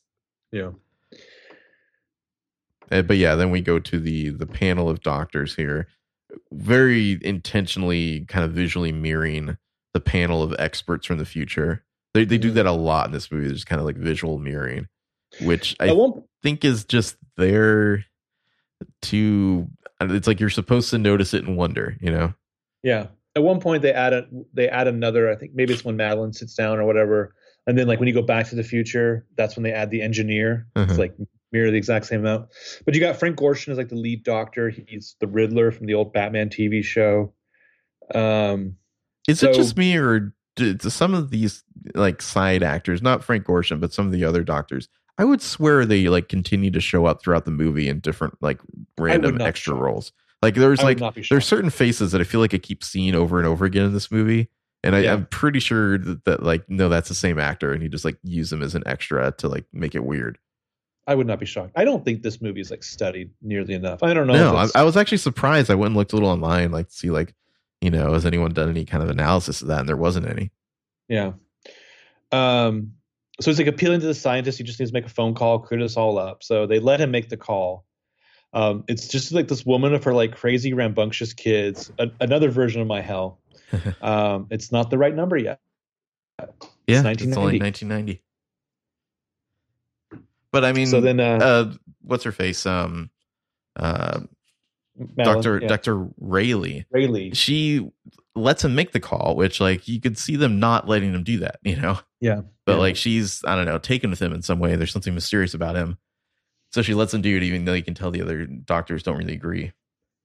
I feel like that's the it's the dance with the psychiatrist and psychologist of like confronting your delusion and or like dancing around your delusion. But Mhm. she's yeah, there's a mystery to him that she wants to solve, and she's just immediately like, yeah, let's do it. Um, so then I think if I remember correctly, like it's just like cut right back into his dream at the airport. Oh, after up- the uh the, the boarded phone call, yeah, we go back to the dream, and here we get some new visual details. We get the briefcase with all Mhm. the stickers on it. Yeah. And then we get the uh, the red guy with the yellow windbreaker red ponytail. Okay. Yeah. Uh, so he wakes up from the dream and like his round room where a lot of the uh, the patients are sleeping. Uh, there's a great detail where he looks out the window, like the like iron grated Uh-huh. window or whatever. And there's just a couple like making out under the street light on the street below, which is just an interesting detail. I mean, it, you could have shown anything outside that window, and that's what he chose to show. You know, Yeah. Um, Brad Pitt wakes up, of course, starts going on his rant about germs, uh, which is funny because the Brad Pitt character is ultimately played like a joke, but what he's dancing around is like enlightenment and like what appears to be insanity right now. Like, wait a moment, it will Yeah. it will be sanity. Like, because he's talking about how like people didn't believe in germs, and then all of a sudden we like did some studies and we realized, oh shit, germs are a real thing. well, he's like he's smart enough to be dangerous because you could see him talking his way out of a mental hospital when he Yeah. clearly should be in one. Yeah, Well, and he talks in you know insanity, but other times he talks in like metaphor, like my father is God. Uh-huh. Um, he watches Bruce Willis eat a bug, which kind of throws him for a it's moment. just like okay. um, so at a certain point, he gets he gets agitated. He alerts the orderlies. They come in, and he's just like, "I will admit, escape crossed my mind," and then he moons them. It's the third ass in this movie. a lot of ass. Yeah, And he's just like running around. I, I like when he, he first comes over to Bruce Willis. He just like crawls over this other guy's bed. The guy kind of wakes up and he just like slaps at him. Like like he's just a, a terror. Like you wonder how long he's been here, you know? yeah. Probably not that long because he's like, oh, when my father finds out I'm here, he's gonna be so upset, you know. and like move me into a nicer facility. um, so the next day in the day room, uh, Brad Pitt comes to talk to Bruce Willis while he's coloring or writing something with crayons. It's writing like And a I think we find out later, it's like a really sappy, like love note to It's Dr. Railly. It, the wording is again tying into a certain theme, but yeah. So they're watching something about animal experimentation. And Bruce Willis makes this like throwaway comment, like maybe the human race deserves to be wiped out. And Brad Pitt's just like, brilliant. I'm gonna file that away. What did you think about all the advertisements for the Florida Keys here? I did not notice those as much. You didn't because they're all over the place in this movie. There's Interesting. there's TV commercials, radio commercials. There's kind of just like signage throughout. Like like the Florida Keys is I don't know. It's like the afterlife basically for him. You know, Oh. it's where he's always trying to get to. Interesting. Okay. That's that's where they're going at the end of the movie. because I I caught the bit of an interview clip with Gilliam where, of course, you're bombarded with the advertisements, you know, whether they be radio, TV, or whatever, throughout this because he despises modern society and the fact that we're constantly being advertised to. We're like on the verge of like surreal, ambiguous art and like hardcore comments that he wants to make about what's wrong. So later we see Bruce Willis like doped up watching uh I think it's Monkey Business, the Marx Brothers yeah, movie. a lot of monkey references in this movie too. Back to the drool. Back back to the drool. He's Oh. just dripping. Did you see the IMDb not in the modern way. What, Yeah. what trivia? There's one where apparently at the start of the production, Gilliam gave Bruce Willis a list of his own acting cliches that Oh. he didn't want to see in the movie. No blue steel. Yeah, and then he, he got uh, the performance he wanted wanted out of Brad Pitt by taking away his cigarettes. Yeah, yeah, yeah, yeah. um, so there's mental patient pandemonium as Brad Pitt like creates a loony distraction in the day room so that uh, he's gotten the key for Well, the- Cole to escape. Do you ever notice like the weird shit that's on the TV? It's like you see like a bear walking and then it like morphs into like a goat, which then like morphs into uh, a steer. Like I don't know, it's just like weird visual. Like I don't know what the fuck is like an ad for or what, but it's just it's more kind of crazy making content, you know? Interesting, interesting.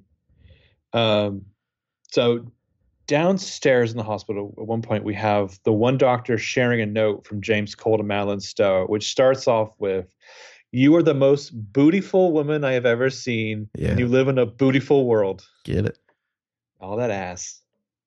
Um, but He- yeah, you all really takes part- forever to like escape here. You know, as Brad Pitt's causing all the distractions, Bruce Willis has the key that Brad gave him, and he's just like stumbling around, can like barely make it to the door to unlock He's- it. He's super drugged. Yeah. Um, as he gets through it with like the fucking security guard, it's fascinating to me. Oh, where Like it's like a different actor. Yeah. Yeah, his like face changes, but he's just like So I think that's a guy from the future. Okay. Well, like this is clearly a mental patient, and he's just Yeah. like, yeah, the elevator doesn't work. Try the other one. Um, to get all these visual parallels between the, the asylum, the consumerism of the present, the dark future. Um, at one point, he like Bruce Willis goes into like uh, the room where they're doing the CAT scan machine, which I think is supposed to look like the time travel machine. I mean, it's a similar process. Yeah, for sure. Yeah. Um, but yeah, they eventually, you know, the orderlies capture him, drag, Drug him, him, like drug him again. Yeah. Yeah, tie him up or uh, tie him to like a, a a bed in like a solitary room he's in, and then he wakes up in the solitary in the future. Well, before that though, we, Catherine's kind of getting reamed out by the Riddler and the other doctors here for being like, "You showed poor judgment and like letting this guy be out of restraints," you know. And she's like, "Okay, I admit it." He's like, "You're being defensive," and she's like, "I'm not." I, you know. Yeah, yeah, I mean classic sexism basically. Uh-huh. Um, so he wakes up in the future uh, with Louis, the old guy, the voice, talking to him, calling him Bob. You really screwed up, Bob. Oh, real quick, the, the the Riddler there, Doctor Fletcher, I think his name is. Um, he does this weird thing with his mouth when they like find the empty solitary room. He's like this weird thing with his lips. Like it's Yeah, I it's I, I guess he can only do that when you're old and you have like no teeth or something. I don't know. It's really weird. Um, it's like a little like tick as he's like counting or Yeah. whatever. But like, yeah, wet mouth sounds. Keep that to a minimum. Yeah. I don't need that. Um, so Bob, do you think Bob's real? Oh, before we get to Bob, Louis. uh, or Louis, um, he calls him Bob. There's another dream sequence, and then in this time we see that the the man with the uh, yellow, you know, uh, thing with the red hair is uh, Jeffrey Goines. It's Brad Pitt. He says, "Watch it." Um, yeah. So Louis in the future, I really wonder because, you know, spoiler for this 25 year old movie, he will run into Louis in the past, but after. Well, he runs into Louis in the past, and Louis like, "Oh, you got to cut your teeth out. That's how they track you." And then she finds Louis later, and it's like, "Hey, I need your help," or you know, like she tries to talk to him. He's like, "What the hell are you talking about?" You know, like I'm just a Well- weird, crazy homeless man. Well, what's interesting though about that is that she's like, you were talking to James Cole earlier, and he's like, "Who's James Cole?" Yeah, Which is kind of interesting because he does call him Bob that's constantly. true. Yeah. So he may not really know that's his name. But yeah, it tells him that the scientists are spying on him. Maybe maybe at the same time he's just in his head and like Bruce Willis is basically saying like they sent me to the wrong year and he's like, Science isn't exactly a science with these clowns. Did you notice in the the set where they're all interviewing him, like above their table, there's Mhm. just like this wire that's like like moving. It's like on like you know like on a uh, pulley or system or whatever. And it's like all these little notes that are clipped to the wire that are just like moving across the frame. no, It's really bizarre. It's like that's their messaging system. They Interesting. just like clip a note on this thing and have it like slowly, you know, move where it needs to go. well, they're kind of doing social distancing there at their table. Yeah. Well, one of the doctors asked him, like, "What did you do with your time, Cole? Did you waste it on drugs, women?" Well, it's the second time because even Louis was time? just like Louis like, what were you doing? Like drugs and getting that pussy? And it's like, wow. It makes me really wonder if this is a just in his head because I feel like if I had to guess, antisocial sex is probably just James Cole like jerking off in his chicken coop. Ooh. I, I don't so, know. Yeah. Well, I, I mean, it, know. it's, uh, multiple people are kind of like accusing him of like just wanting women, which he does want, you know, but it's like, I, I feel like the movie comes down on that's like a, a positive goal for him, but the Yeah. all the people in the future kind of look down on that. I mean, I think there's a reason that he looks out his window and sees like a couple making out, you know? You think uh, the future's all about like preserving your essential juices? Yeah, they probably have like some weird fucking, you know, 1984 shit where like only certain people can get pregnant and that kind of stuff. I'm guessing. Mm. Um, so this is where we hear the the pitch shifted version of Madeleine Stowe's voicemail. Merry Christmas. Yeah. Um. And you know what that just made me think of? Huh. Just like me, follow me, end up like Ooh. me. Yeah. Yeah. Oh, creeps me out. Um. So they're gonna send him back again. Uh, he's in saran wrap. All these like things are attached to him to his fingers, to his like jowls. This is the first Uh, time we actually see what time travel looks like. Yeah. Yeah, the weird little balcony they're on with their weird sunglasses. I kept thinking that that was supposed to be a callback to the weird. There's like a balcony thing when you first walk into the airport later. I don't know, Hmm. but there's be. like this, this dystopian steampunk vibe to all of this. I did notice um when they're showing the the whole weird time travel arrangement and whatnot, there's one shot where there's like a it's just kind of like a big um I guess you call that like a a dial or like a meter, you know, so it's like the needle moves from like you know left to right in an arc, but it's like it's like Uh-huh. a time needle. And so you can see like it's mapped out like you know like 1920 all the way up to like 1990, you know, and it's 1996 is like where it's supposed to be set to, but the needle is back in like the 1910s to 1920s, which is why he shows up uh, in 1917. Probably it's like you know it like wasn't calibrated properly. Well, and it's funny because the, the one scientist says we're sending you to the third quarter of 1996, right on the money. Yeah, So of course he's sent naked to the trenches of World War One. More ass. Um, then we see Jose, his like cellmate, in the next like chain link fence over. Um, like in the middle on of a mustard stretcher. attack in the trenches. Yeah, Yeah. So like while trying to talk to him, like Cole was like shot in the leg. because he just appears out of nowhere. What's this naked guy doing in like the French trenches? You know, Yeah. they've all got these Well, gas love- masks on and they're like pointing bayonets at him and shit. Yeah, yeah, I love that the the Jose thing comes up almost immediately right after. So there's a shot of uh, jump- them like taking a, a dude on a stretcher by, and he's got Mhm. like an amputated leg that's like twitching. It's like you, you got to get that in there. This movie's just very gross. Yeah, yeah. It's it's very much about just the gross ickiness of it all. Yeah. So they go to 1996. Now Madeleine Stowe is giving a lecture about doomsday prophets throughout history. Um, so what's the one line here? Obviously, this plague doomsday scenario is considerably more compelling when reality supports it with virulent disease, whether it's the bubonic, bubonic plague, smallpox, or AIDS. Now we have technological horrors as well, such as chemical warfare. It makes you wonder: Did she become obsessed with the Cassandra complex because she met James Cole, or was she taken by James Cole because she was already interested in this topic? You know, I'm going to lean towards the first. The former, because Yeah, because uh, the predestination and like all the weird paradoxes of this movie, like the Ouroboros of the plot, like it just, I don't know. I feel like it makes more sense that way. She does um, uh, show a, a, photo of Jose. Actually, she's talking about like a soldier who's like found in the trenches, you know, in World War One, who you know didn't speak French, but had somehow like begun speaking like perfect English, and you know, foretold lost of uh, all comprehension of French. Yeah, an, an accent that was unplaceable, uh, and kind of foretold of foretold of uh, an act uh, a viral plague that was going to hit in 1996, and they all laugh because it's 1996. Hey, that's now. And there's David Morse with his long red hair. His fucking creepy ass long red hair. So she says Cassandra in Greek legend, as you recall, was condemned to know the future, but to be disbelieved when she foretold it. Yeah. Hence the agony of foreknowledge combined with the impotence to do anything about it. So, like later, she's getting she's signing books, and he's like, uh, David Morse is like, "Hey, you're giving the virus a bad name." That the Earth cannot survive the horrors of mankind, and was just like the the Homo sapiens motto of "Hey, let's go shopping" is the rallying cry of the true lunatic. Well, he's just going on and on with like he's like just super reply guy here. And she's just like, mm-hmm. uh huh, uh huh, just like smiling as she signs other people's books as he's just like going on and on. Like, I don't just, it's like, I don't think he even wants a reaction out of her. He, it's just like he's getting off by like telling her this, you know? Right, right. He plays this character in almost this like slightly Hannibal esque fashion. Like, he's a fancy gentleman. He's like gentle. He's effete. He's twisted it's crazy to me because I always think of David Morse as basically uh, Jodie Foster's dad in Contact. Okay.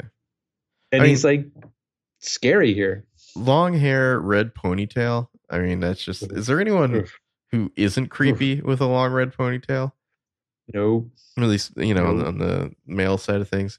Um, by the way, it's also it's November nineteenth here, and I believe in the previous sequence they're going over like kind of like expositioning some of the facts about the virus, and it was mm-hmm. like. Mm-hmm 1917, I think, was like when symptoms, or not, not sorry, not 1917, uh, December 17th was the first yeah. time symptoms started to appear. So they're like less than a month away from that. Right. So uh, Madeleine makes her way to the car. Uh, Bruce Willis comes, takes her hostage, gets in the car. Uh, he can't drive. She realizes it's Cole. He tells her he can't drive. He's put underground when he was eight years old. I already told you that, he says. That's when she kind of gets uh, that it's him. Yeah. Yeah So this is the scene I was talking about where like he's like listening to the radio with her and like, have you ever been to the ocean? He's like, I've never been to the ocean, which is probably I guess a Florida Keys thing. Um, yeah, it's another ad for the Florida Keys there. Then we hear about uh, what's the kid's name in Fresno? Oh, I can't remember. It might be like Kenny, maybe. I've got it written down somewhere. But yeah, we heard about the kid in Fresno for the first time. Um, so they stop at a hotel. I like how he just he says up, he's just like never cry wolf. And she's like, huh? Yeah. He's like, change the channel. I don't I don't want to listen to this. Well, the way he peppers it in is so interesting too. Like he's talking about hearing about it on the news as a kid. It was like the first time as a kid he felt really scared. And she's just like, What? Like, yeah. I'm very scared uh, for that kid. Yeah. The, they're at the hotel. Of course, he's having the dream, but there's a Woody Woodpecker cartoon on the TV talking about time tunnels. Very convenient. Um, and as you see more and more of the dream, it's like clearly Madeleine's face, though her hand I think is still in front of her face as she's running. Well, you definitely um, see her face we, in the dream this time. Yeah. Um, when he wakes, we can see that he's got her tied to the bed in this kind of like crazy way. Ricky Newman is his name. Ricky Newman. Goddamn okay. Ricky Newman. Yeah. Um, that's what he's talking about the whole thing. Yeah, because she's just like, "What do you mean you heard about it as a kid?" And he's like, "Never mind, it's a prank. It's a hoax. Kid's hiding in a barn." Well, they have the conversation in the hotel or motel, really, um, where he's like, "Oh, you're in my dream," like, and she's like, "Well, clearly, you know, you just worked me into your dream, you know, because you just met me." Like, she's kind of explaining it as a psychiatrist would, and he's just like, "No, no, it was all as you. I just didn't know until now." Yeah.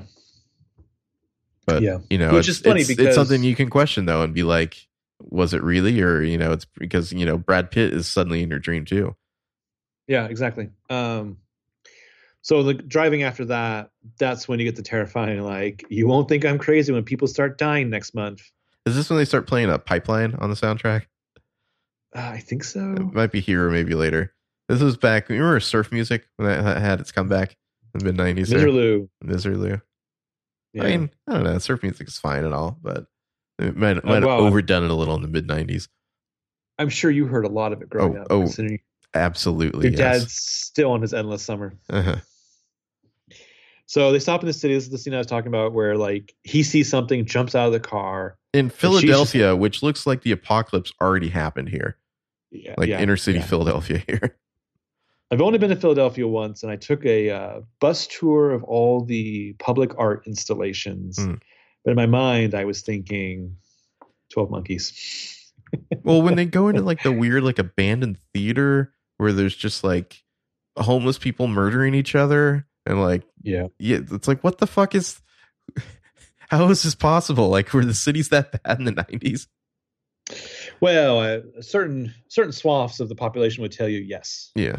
everything was Death Wish. uh, so this is where they run into uh, voice guy. He's like a gross hobo, and like you said, he's telling this. He's telling him like the scientists can follow you anywhere because you have a tracker in your tube. But he fooled them, and he like opens his mouth to reveal like he pulled all of his front teeth. From, Yeah. yeah. the creepy laugh. when he's talking to Madeleine, like she she's just like, "Good God, your fucking breath." Um, Seriously. I mean, what do you think Cole smells like? Jesus. oh, when he what I love is that when he gets in the car when he first abducts her, he's Yeah. like, "Probably smell pretty bad." It's He's like, I'm sorry, I smell bad. It's like, goddamn, Cole, you smell like you used a dumpster as a diaper. Um, I was actually, I forgot to mention last week about the Last Mohicans. What do you think uh, Hawkeye smelled like? just rugged masculinity. Just like like smoke and meat and like sex. Here, here's the thing that we're purposely not addressing. Hmm. What was the wipe in your ass situation back then? I think we're gonna find out in a couple weeks here. Yeah, I, yeah. I mean, hey, uh, I'm just gonna give everyone this like heads up tip here. You get a, you get yourself a stick and a wet rag. Oof, You're welcome. oof. I was just thinking about like, was it Jin who like instructs Hurley like on the right leaf to use on on Lost? Yeah, yeah, I think so. Yeah. Man, Jin versus Kate now, huh? Who would have thought that would come up? Oh, Kate. Speaking of toilet paper, what's your uh, TP situation like over there?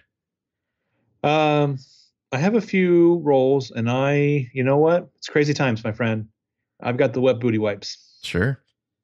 I'm pampering my ass. If you had to like My give yourself not- a, a an estimation of like days or weeks, how long would you say your supply is going to last you? Uh, I guess it depends on how poor my diet gets. I should, I, I have probably have enough Continental to get me through at least eight weeks. Really? You're stocked up then. Yeah. Wow. Okay. Well, I, I, I had You're to blame. full ready to go before I, I knew we were in crisis mode. Mhm. Then I bought one when I went to the store at one point. I bought another one when I went to the store the next point.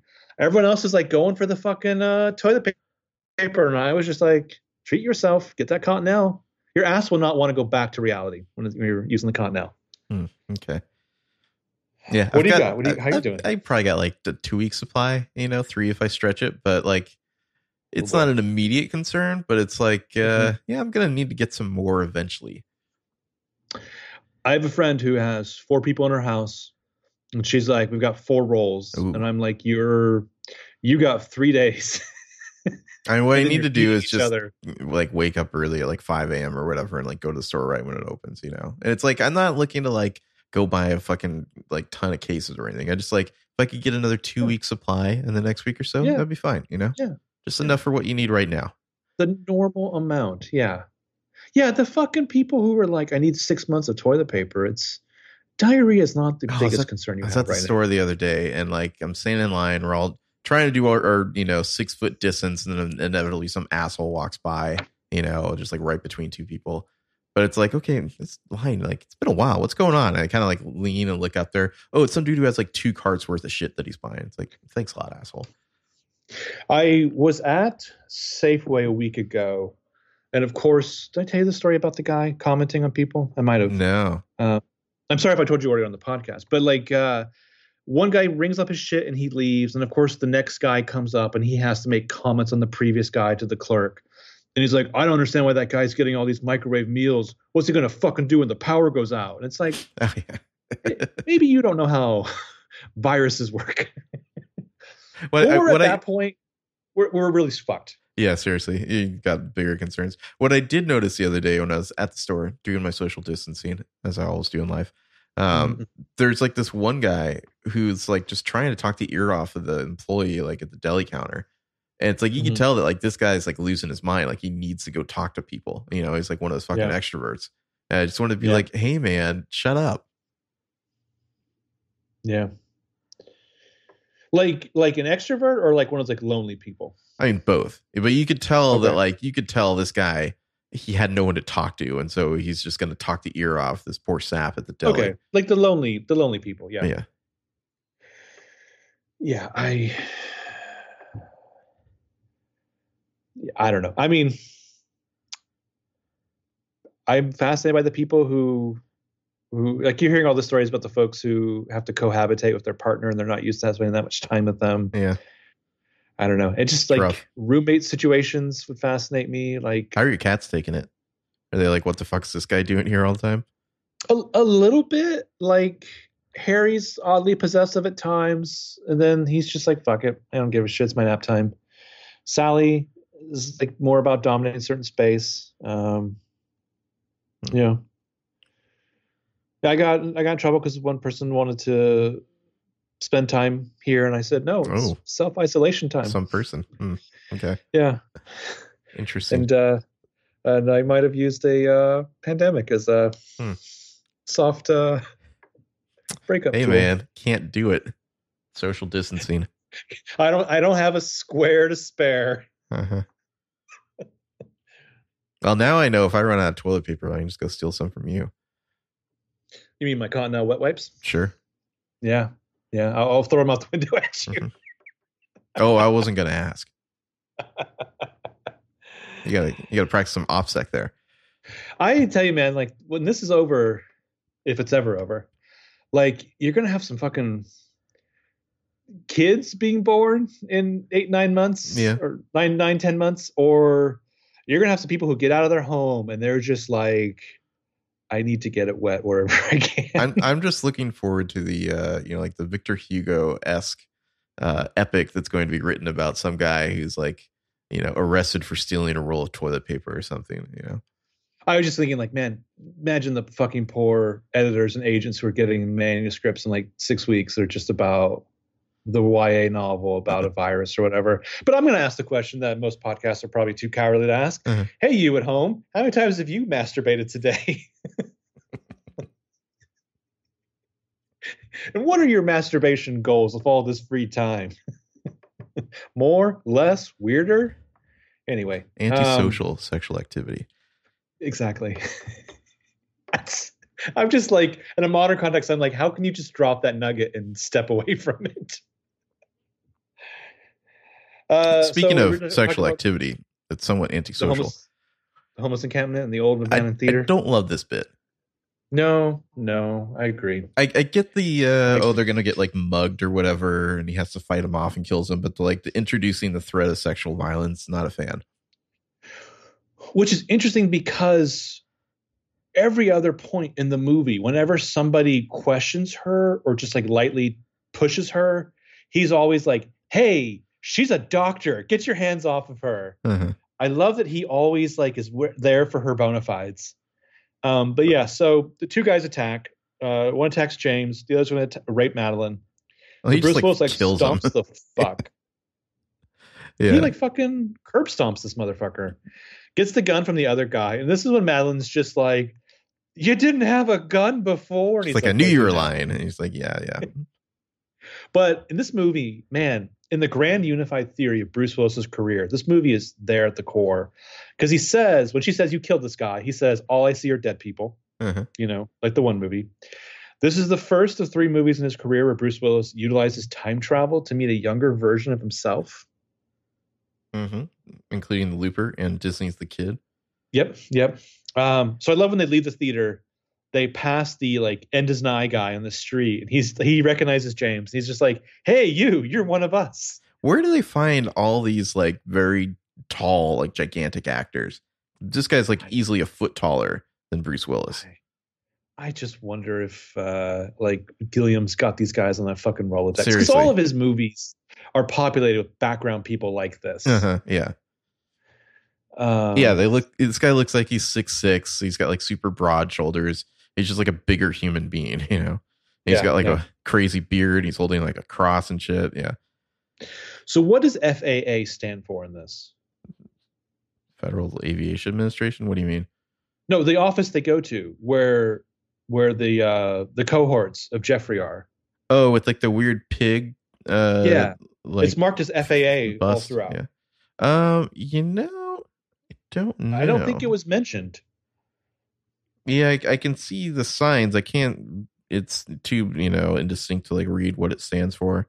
Probably Yeah. something about animal abuse. I'm gonna guess Right. that seems to be their thing. They're against animal testing.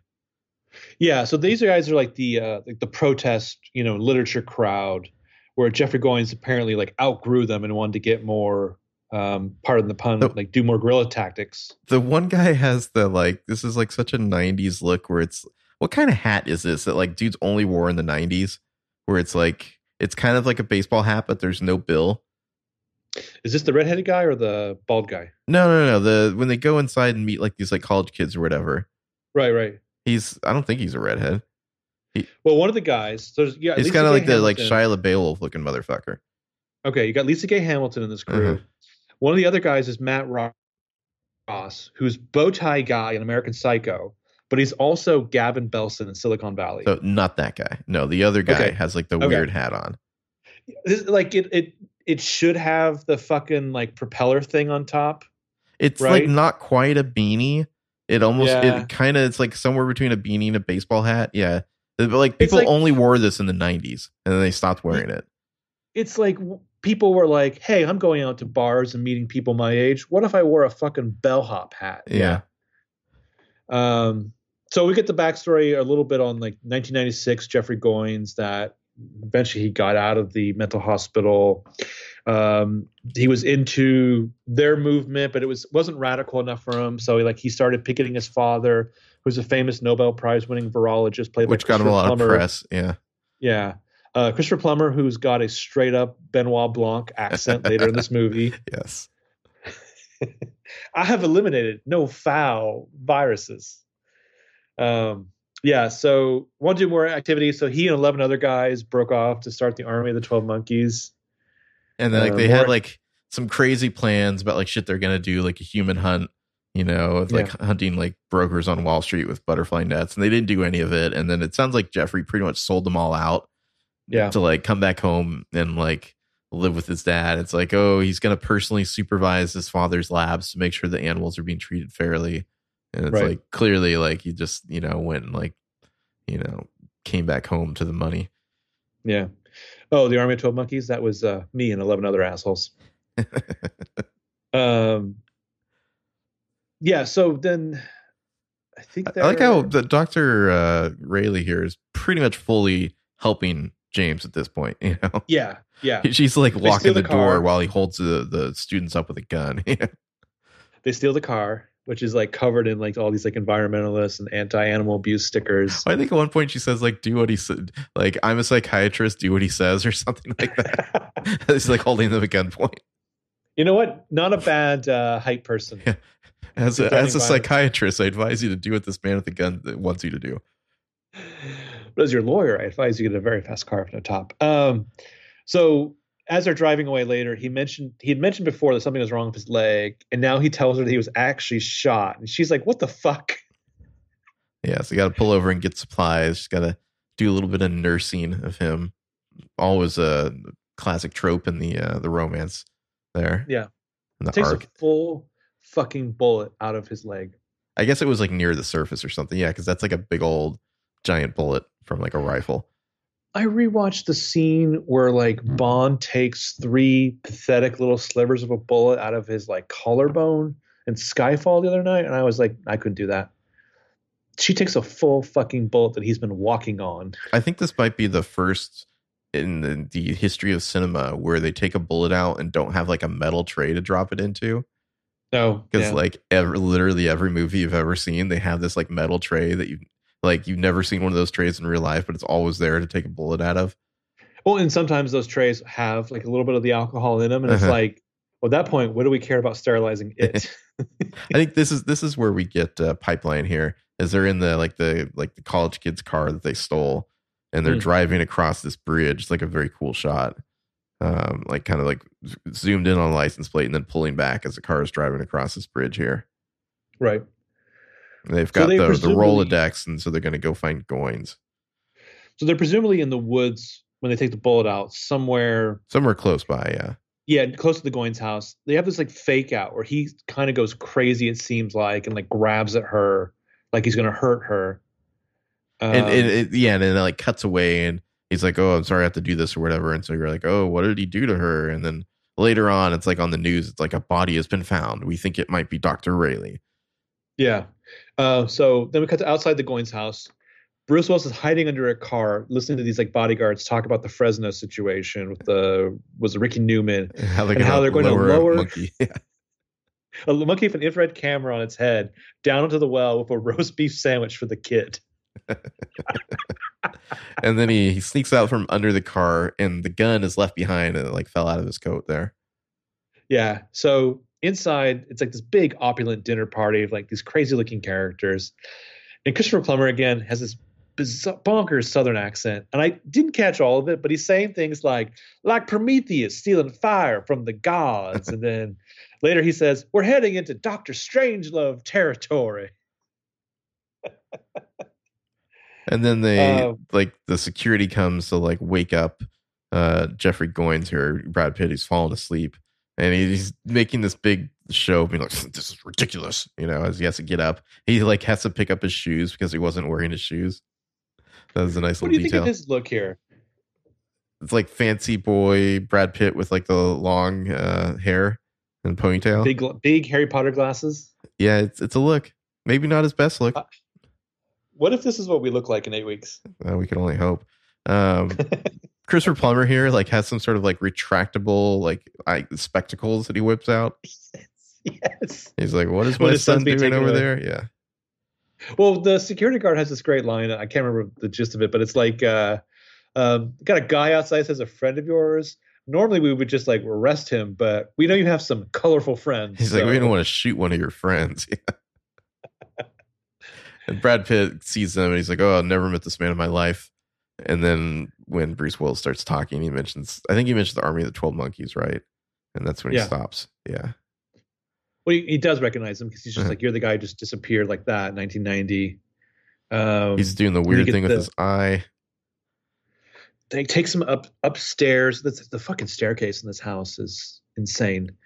Um, it's it's insane. It should be in the mental hospital. It's so fascinating. Um, and he says the whole like you're a nutcase, completely deranged, delusional, paranoid. Your thought process is all fucked up. Your information train is jammed, man. Well, the the Uh, subtext here is that when they were in the mental institution, Bruce Willis said something like, "Oh, maybe humanity deserves it," and Yeah. you know, like they're all going to be wiped out. And he thinks that he has given Jeffrey Goines the idea that to wipe out humanity with a virus, and he thinks that Well, that's that's that's, what Goines what's is- happening now.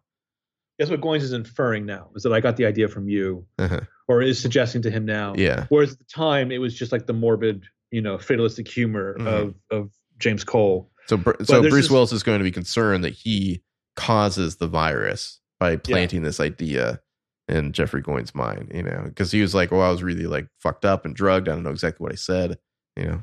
hmm Um, you get these great shots of like from the balcony, like looking down over these people. At one point, he's like holding Jeff over, like he's gonna like throw him over. Yeah, Later, like Jeffrey Goines is like like railing against them. Um, I kind of wonder if he had stopped doing the middle finger thing for years and just started doing it again. and then it came back. Yeah, yeah, because he's like flipping people off, like like it's discreet. like it's probably been at least like a few months to maybe years where Jeffrey Goines has been behaving seemingly normally, you know, Right. where it's right. like, oh, he seems to have his shit together in public, and he's just like, you know, spoiled rich boy. But like, nope, it's all coming out again now. He's having another blowout. Yeah, yeah. Um, so after the party, we see two of the like party goers. I don't think these are bodyguards, are sitting around a TV like in their tuxes, watching the footage of the monkey being lowered with his little headgear at the camera and a, and a sandwich in a baggie. And two guys are watching this news report. And one guy's like, if you ask me, the monkey's going to eat that goddamn sandwich himself. well, then there's like a kind of a weird moment here where like it's like the they're watching the news in like the kitchen, you know, like the you know the cooks and you know dishwashers and whatnot are like you know back doing their work and watching the news about the the body of Catherine Railly may have been found.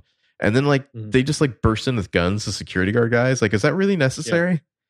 Yeah. Like, where did he go? He couldn't have gotten out of here. And they're just like waving their guns around everywhere. And it's just like cut to the woods. It's like, well, I guess am he I, got away. Am I crazy? Or at one point, does the guy like lift the lid on a stew pot to like look in there? I believe he does. Am yeah. I, am I imagining that? Yeah. I mean, but this is like classic. Like, do you remember the fucking 80s and 90s films where like the news was a constant source of exposition or Greek chorusing. Like, how many movies featured the guy standing in front of like the wall of uh-huh. TVs in the window of the TV store? Yeah, or the Radio Shack. Um, so we, we, he runs out in the woods. He's gotten away. We find that he's basically left her in the trunk of the car. She kicks so he pops him, the trunk. She kicks him in the face. Yeah. And she's like, "You bastard! I could have died in there." So she's alive, obviously. They wanted to fake us out and make us think that uh, he'd killed her and they'd found the body in the woods. That's not the case. No, no. So he's freaked out because Brad Pitt implied that it was his idea back in the mental hospital to wipe out the human race. And again, she's like, This isn't real. You've just created this substitute reality to avoid dealing with things. And he's like, I wish that were true, that if I was crazy, the world would be okay. I wouldn't have to go underground again. So he starts like going like splashy, splashy, like in the local pond as the cops are approaching. And he's just like, I could live right here. I've got food. I've got water. Well, she goes over to honk the horn in the car to to let them know like where they are because she's like, oh, we can we can get through this. It's okay. You know, everything's gonna be fine. And he's like splashing the water behind her, and then there's one last like splash, and she turns back, and he's just gone. Yeah. Poof. Um, so then Madeleine Stowe is being questioned by a cop played by uh, little baby Christopher Meloni, and I, you're not an SVU guy. Like you've never nope. watched SVU. Sure not. So let me pose this question to people listening. Has Christopher Meloni's hair ever looked real? Doesn't look real here. No, it doesn't, right? It looks his like he already has a hairpiece here. Yeah. His character is named Jim Halperin, which sounds way too much like Jim Halpert when he says it later. Uh-huh.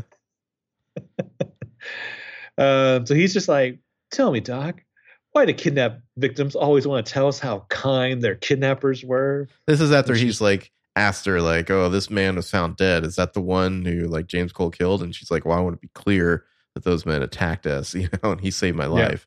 Yeah. yeah. And she's like, it's a normal reaction to a life threatening situation.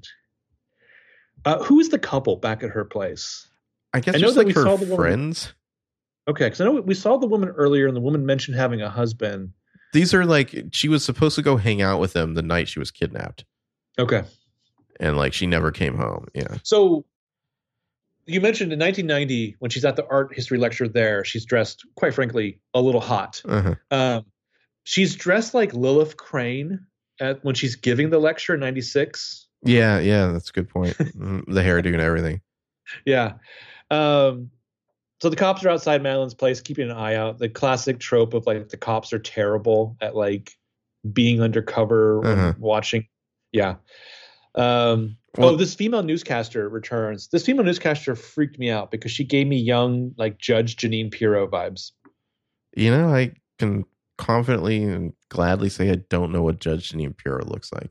So that's a good thing. Go me. She looks and sounds like her. Yeah. Hmm.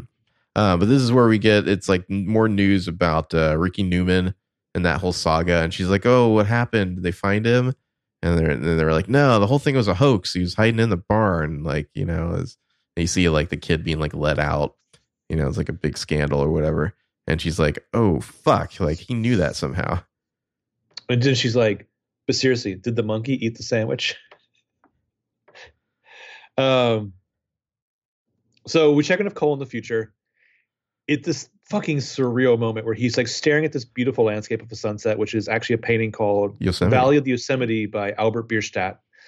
Music's playing, and then the scientists all rise up in front of him singing Blueberry Hill. Like in harmony, yeah. It's it's incredibly yeah. bizarre and weird. And then we eventually see that it, it, the way it's shot, it, it looks like it looks fake. You know, like Yeah, it looks like yeah. composited. But then we see from a different angle, we see actually they're all crowding over his hospital bed, and the painting is hanging above the hospital bed It's just hanging above the hospital because bed. they he talks in his sleep or whatever. Like they know that he likes you know sunsets or something like that. Yeah, that's fucking weird. Um, yeah, so like the they're telling him like, don't worry, this isn't a prison. Well, it's prison. It's a hospital. And they give him a pardon. It's a very stressful thing. Time travel. You'll be out of here in no time. Women will want to get to know you. but he's still flipping out. He says that they're not real. Like immediately, the, there's like two massive, like bouncer looking dudes. Uh, you know, like the bodyguards come in and like restrain him again, and Jones gives him another uh injection of something or other. The one line is, uh, "I am insane, and you are my insanity." Yeah, yeah. he's kind Yeah, of so he's repeating what he has heard uh from was it L.J. Washington? A little bit, yeah. The, Yeah. the mentally divergent, Uh-huh. you know, in the parlance of our times. That and and what um, uh, Dr. Railly's told him about like how he's kind of incorporated, like, oh, you found out Jeffrey Goines' father is a virologist, and now that's part of your, you know, your right. She's, she's saying you you guys had conversations when you were in the hospital in 1990. And that's where you built this whole you know hellscape from. So meanwhile, in the present day, Madeleine's gone to see the Riddler. She's trying to make some sense of this since James knew about the little boy in Fresno. And we kind of get the message that Terry Gilliam's pushing here, which is, uh, or that David Peoples is pushing here, which is, uh, and what we say is the truth, and is, and that's what everyone accepts, right, Owen? I mean, psychiatry. It's the latest religion. We decide what's right and wrong. We decide who's crazy or not. Well, I'm in trouble here because I'm losing my faith. Yeah, it should be mentioned. This is a script written by I think it's David and Julia Peoples. Um, Yep. It's not Terry Gilliam does not have a writing credit on this, so he only directed. So, which I think he Well- rarely does. I'm sure that he's involved with the writing of every one of his scripts, but but David Peoples or David Webb Peoples, uh, Unforgiven, Blade Runner, Ladyhawke, Mm. you know, not exactly a lightweight. Yeah. So basically, we're kind of intercutting now. It's interesting how like uh Catherine takes over a little bit more of the story here. Like she kind of becomes a little more active as a protagonist now instead of Cole because she's Mhm. she's now got it in her head that like this could actually be real. There could be a virus coming. Like you know, Mhm. how did he know about the future? That kind of stuff. Yeah. How, how did he know about Ricky Newman? And so she's like doing research, and presumably where she wrote her book here in her office. She's got all these like photos up, and she goes and finds one of Jose. That in the background you can see uh, Bruce Willis like reaching for Jose, and She's, she's, like, just oh, like, shit. "Oh fuck, yeah." You know, because they, Yeah. they told her that the bullet that she pulled out of uh, Cole was like an antique. It was like fired Right. like you know eighty years ago or something. Right. Also, the revolver that he's going to be handed later is like super anachronistic. Um, Yeah, uh-huh. so back in the future, uh, Louis returns, and it's hard to believe that Louis is real in the future. But he's like teasing him about like, but that's not what you really want, is it, Bob? You want to be with her. Yeah. I mean, it's basically Uh, like, hey, man, you got to be smart about it. You can't just like yell and scream at these guys. You got to tell them what they want to hear, you know? Mm. And so then So- he's in the weird interrogation elevated chair again and being like, I want to go back. I want to do what I can. You know, I'm the best man for the job. I'm familiar with the time period and, you know, the players involved, that kind of stuff. I like how they're like, you're not becoming addicted, are you, Cole? Don't become addicted to time travel. Um, so Madeleine Stowe is calling Dr. Christopher Plummer here to find out if there's any dangerous people in his lab or what Jeffrey's up to. And he like gives her the brush off, and when he hangs up, he then whispers, "Women psychiatrists." And in the background is a creepy fucking ponytailed redhead guy. Uh, yeah, who immediately volunteers how he went to a lecture of hers that he attended, uh, Apocalyptic Visions, and has she succumbed to her own theoretical Cassandra disease? And And he's I- like, oh, she thought, oh, sorry, go ahead. I was just a bit like Christopher Plummer's just like, you give me the creeps, you freak. But he's like, you know, she she seemed to think that Jeffrey was going to try to break into here. Maybe we ought to, you know, tighten up security procedures around here. You know, just be safe. Well, so the argument I guess I have is there is, does this inspire Morse to do it now? It's a good question. Maybe. I mean, it could. I mean, I mean, I he's. I I think it, there's like an INV true thing where, like, in the background at one point, you can see him handling the vials already. Mhm. You know, Mhm. But it seems like he's definitely becoming more and more of a maniac. You know, it's like probably like Right. a week or two ago was that book signing where he like intentionally sought out uh Dr. Railly. Yeah, because we're we're they kind of fudge the time a little bit because it's like early November or mid November at one point. Now we're like approaching It's- with her. It's probably like mid-December. December like 10th ish, you know, somewhere Yeah. around there right now. Yeah. I mean, I honestly think, other than some ambiguities that the movie plays with throughout, like by the end, I feel like everything pretty much locks into place. Yeah, definitely. So we get the briefing from the scientist in the future. He sees that picture with the the graffiti. Um, Is there on a wall. virus? Is this the source? 5 billion die? Question mark. Yeah. Um, and then we see that she's actually this is why I love time travel, man, and the way you can play at the narrative and like move the cursor through the document. But we then cut to her. She's outside that FAA office. She's confronted by the voice, who has no idea who James Cole is. Uh-huh.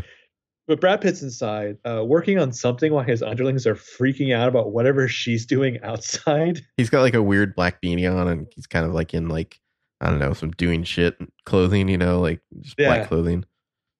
um like she gets some spray paint for some taggers starts like writing those words from the future and i mean he's this is the point too like within this scene i was like loving his ticks hating them and then loving them again and some of it's dialogue in that kind of Coen brothers way where they repeat things in a funny way where it's just like my psychiatrist ex-psychiatrist or who cares what ex-psychiatrists write on walls yeah Well, they're like, "Who the fuck is this lady?" And he's like, "Oh, it's my psychiatrist." And they're like, "What the fuck?" Yeah, but I feel like you can do very interesting things with time travel in your narrative. Is like giving people scraps, little bits of foreshadowing. It doesn't have to f- go full tilt into you know prequel territory. Mhm. Um, but this is a movie like I honestly like. Whenever I I think about how great time travel is to a narrative, this is a movie I would just hand over as like a perfect example.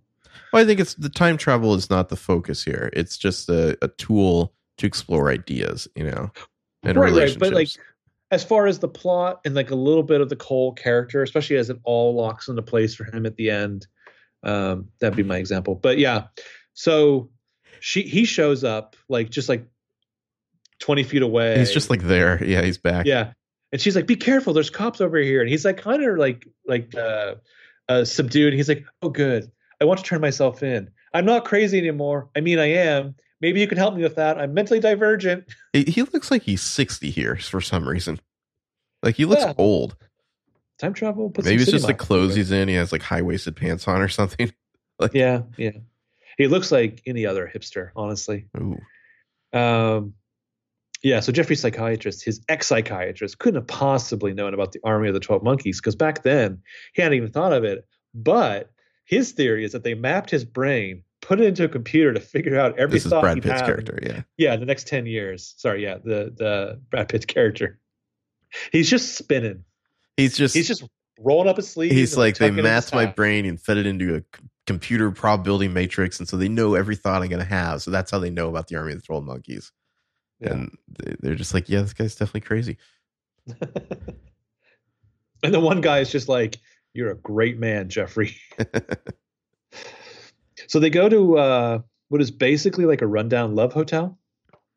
oh they got to get away from the cops yeah the cops notice them and these cops are horrible like they Yeah. they try to get after him and like a couple cars like block traffic and these guys just like kind of like lightly jog through some you know streets to get away from the cops here Is it weird that we don't see Meloni again? nah i don't think you need him. That's just the kind of movie it is, where people just kind of like they come in, they go, they don't really matter that much. Very few felt like- characters in this. economy of characters. It's weird that the one detective that should be on this case we don't really see. Um, so they go to this love hotel, and the guy, the clerk, if you call it that, he's like, "It's thirty-five bucks an hour," and she's like, "An hour," and he's like, "You want a quarter hour? Go somewhere else." so the guy gives them a room because they got some cash on him, and he's like, he gives her a key, and he's like, "Here you go, honey baby," and that's when Bruce is like, "Hey, she's not honey baby." She's a doctor, my psychiatrist. Well, you should mention that the, whatever part of Philly that they're in just looks like a bombed out nightmare. Like Yeah. I, I think at one point they were hiding behind some cardboard boxes on some building that has like these big giant Roman pillars, but it's all like kind of like graffitied and tagged up, and there's just like Yeah. like random like shanties and shit, you know. So like strange. derelict buildings Yeah. with like derelict human beings. Yeah, but yeah, so they So they go, go into the hotel hotel. Mm-hmm. not a not a bad sized room. Yeah, it's like a it's like an old style hotel, you know, like um like probably built in like the 20s or something. Yeah, yeah. So uh, this is the thing where he's like telling her that he realizes he's crazy that some of the weirdos in his stories are figments of his imagination. He wants to get better. And she's like, She's- "No, you're not." You know. Yeah, because I mean that means that five billion people are going to die. And that's when he's just like, I want the future to be unknown. I want to become a whole person again. So she's remembered the phone number from six years ago. It might be the right phone number now. Then the pimp comes in. And he's just like, This is my territory, bitch. Well, this is after And she it- shows him the photo of himself that she had from 1917, and he's just like, "Oh fuck." But yeah, this So they see- crazy pimp with like, does he have like a cowboy hat on or something? Yes. Yeah, Well, and then James Cole was like, Is this real or one of my delusions? And she's like, This is most definitely real. yeah. The the clerk at the counter called this guy because like he thinks that like she's like I don't know, like out of her territory, like turning Right. tricks or something. Yeah, like uh yeah like a independent contractor Mhm. horning in on his territory yeah so he attacks her and she's just like there's been a misunderstanding and he's like well, we got a fucking problem then misunderstanding well, he just like punches her in the face, and then she has like Yeah. a bloody nose for the next ten minutes in the movie. It's pretty violent. Yeah, so james beats the shit out of the guy with a phone drags him into a bathroom um, and she's like, "Don't kill him! Don't kill him!" Yeah, So you think he's going to kill him because he's like a violent maniac. Instead, this guy is basically thrown into a bathtub and has to watch as James Cole cuts two of his own teeth out of his mouth. Although you don't know it yet because you just see him go in there with a switchblade, and then like they're screaming, and then like she's like outside the door, like you know, horrified, and then the door opens, and he's like standing there, like covered in blood with a knife in his hands, and she's like, "Oh my Yeah. god!" But then he's like, "No, like I cut my teeth out just in case." You know? Yeah, this is how they find us, Yeah, which is wild because that had to hurt like a motherfucker. oh Jesus Christ, yeah. Well, just the fucking the the thing with the ice skate blade in uh Cast Away. Ooh, ooh, Cutting, cutting your teeth out with a switchblade, your front Oof. teeth. Yeah, ooh. it's just But, dripping um, blood. for a while. Yeah. Oh god, he's gonna be spitting up blood for a while. It's gonna be gross. Isn't that isn't that President Snow's whole thing? Isn't that why he has all the roses? Because like he's like mouth is constantly bleeding. Yeah, something like that. Sure. Um. Can't wait to find out the story behind that. And those, was it Snakes and Songbirds? Yeah. Yeah. Sexy Snow prequel. Yeah. Um. I really wonder, like, are they gonna give him like make him young and handsome, and he's got like a tragic love and Yeah. Yeah. But uh uh fuck was I gonna say? I don't know. Something about this guy. Like the, the fake out again of of you know, is Bruce Willis like this like violent maniac? Yeah. It's crazy Um, fucking dentist. Yeah. I'm the innocent victim here. Well, these attacked by a coked up whore. There's a like- crazy fucking dentist. there's like a dozen cops outside this room, like all their guns ready to go in. These two apparently just like went right out the window. Like these cops are Yeah. not very good at their job at all. Philly cops, man. Just Um, collecting that overtime. Yeah. So again, then they're roaming the streets later, both bleeding copiously, and she's like, try and fit in. Yeah. She's like, I'm gonna go make a phone call. They're like in the downtown, the kind of like ritzier part where he was at the beginning of the movie in the future. Yeah. like there's like the big department store um he this is where the he there's like the shot of the bear behind him just like at the start of the movie but then he turns around and it's just like a like a stuffed bear and like a storefront like uh display, Display, yeah. Um, so this is what we talked about where she's recounting, oh, it's just a carpet cleaning service. She left this nutty message Yep. and he's able to finish it. he Got recites your it. message, Kathryn. Yeah. They replayed it for me. It was a bad recording. I didn't recognize your voice. So the future's real. Which is interesting because we're still after this questioning his sanity and if it's true. But it's like to me, definitively, the future's real. Mhm. Um, yeah so they so go, case they go shopping. We see them buy the Hawaiian shirts. Uh, the shirt that he will eventually be wearing, I would kill for. it's got like tigers on it. It's very cool. i like how you see them like raising the like statue of the angel behind her while she's paying with this like fat wad of pimp cash Pimp Cash. like to the you can tell like the department store lady's a little nonplussed by this but she's like okay Yeah. Um, he's turned away from the saleswoman because his mouth's still bleeding. He like looks up and like remembers the birds flocking through the store earlier, you know, in the future, flying up towards the roof. Yeah. And then we're gonna start intercutting to like what the army of the twelve monkeys is up to here. It's Brad Pitt and a bunch of other dudes in like, you know, all black clothing. It's not the people from the FAA. Those are like, I don't know, like the the lightweights or whatever, you know, they're not Yeah. into like this guerrilla shit. Um, Right. So this is like they're in like in a van rolling up somewhere in the middle of the night. They're gonna go do some shit. Yeah. They're like in a bus with like blacked out windows. They've uh they've kidnapped Christopher Plummer. And uh, Uh, they've put a taped biohazard sticker over his eyes. Yeah. And he's Uh, like, he's just he's just like, oh, it's you're too late. Like I took steps so you can't get access. Like even I, you know, can't get access to the virus or something like that. Yeah. Jeffrey, you're completely insane. No, I'm not. No, I'm not. I think that's the last we see of Jeffrey. I think so, like in person. Um, Yeah. which is fascinating because I think it's like this weird close up as he says that. Yeah. Honestly, what's on display here, Brad Pitt could have done the Heath Ledger Joker, right? Uh, I don't know. I I, I feel like it might have been a little bit too mannered. Although I don't know. This is Maybe. this is 95 in 2008 maybe but i don't i think heath ledger wasn't There's less as- baggage coming to yeah it. less baggage you know Okay. um, less less known as an actor brad pitt it would just be like that's brad pitt you know Right. So then we get the Vertigo scene. They've gone to like a 24 hour like Hitchcock marathon theater. Get the tree ring scene where Madeleine Madeleine Elster is talking about the different timelines in which she and Carlotta Valdez have lived.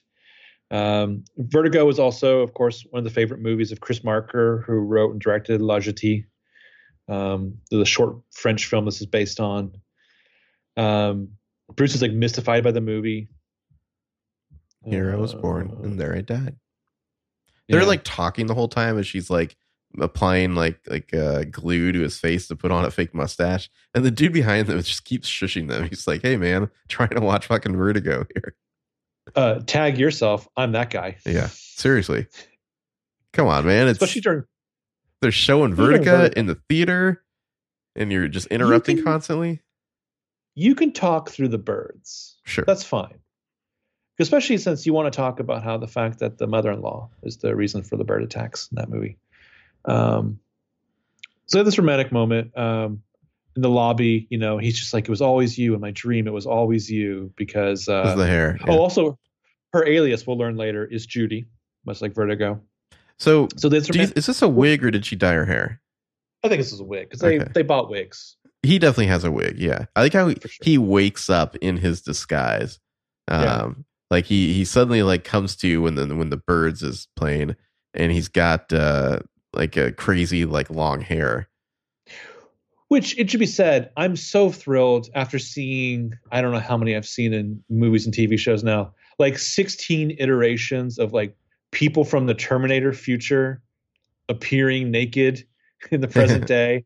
I like that he's just thrust into our timeline and we just deal with it later. Um, yeah, so he just wakes up in this disguise. They have the romantic moment in the lobby. She wraps his arms around her in the lobby is while the usher sleeps. I think the and it the appears, implies that like they go and have sex at this point. I think. maybe, but his hand goes right for her ass. Well, yeah, that's what I'm saying. It implies because like it, Yeah. then it's like the next morning, you know. So Yeah, Uh, just shocking amount of butt play. I, I do like the when we first cut to him waking up from his dream, and it's like Uh-huh. a tight shot, and then it pulls out, and he has a long hair. Like it's a neat way they, you know, it's like you don't realize at first that he has the wig on, and then it's Mhm. like, oh wow, he has a totally different look now. Well, the, the interesting difference between this and Vertigo is that Scotty and Hitchcock are obsessed with trying to recreate one woman with another, basically like cinematic necrophilia.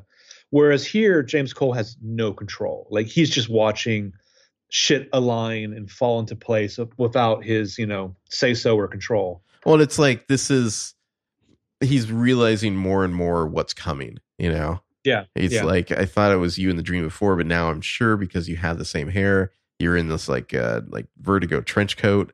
Um, she does a thing too, uh, where she's like kind of like pressing his palm to her cheek, and it's Mhm. like she's like, I would swear I'd like I've known you. Like it like this this gesture here is like somehow like it comes up again at the end of the movie, but it's like she's always been familiar with this somehow. Mhm. You know, it's like like I don't know. It's like she herself uh, can see the future in a way. Mhm. It's it. This concept, I think, is played with even further in uh, Time Traveler's Wife, where the Hmm. two people who fall in love meet each other, like when one of them's adult and the other's a child. Hmm, okay. It's like it's like this this weird pretzel of, of Yeah. knowing each other. So they take the cab ride to the airport. they find out from this very helpful cabbie that the Army of Twelve Monkeys' whole goal was to release all the animals from the zoo.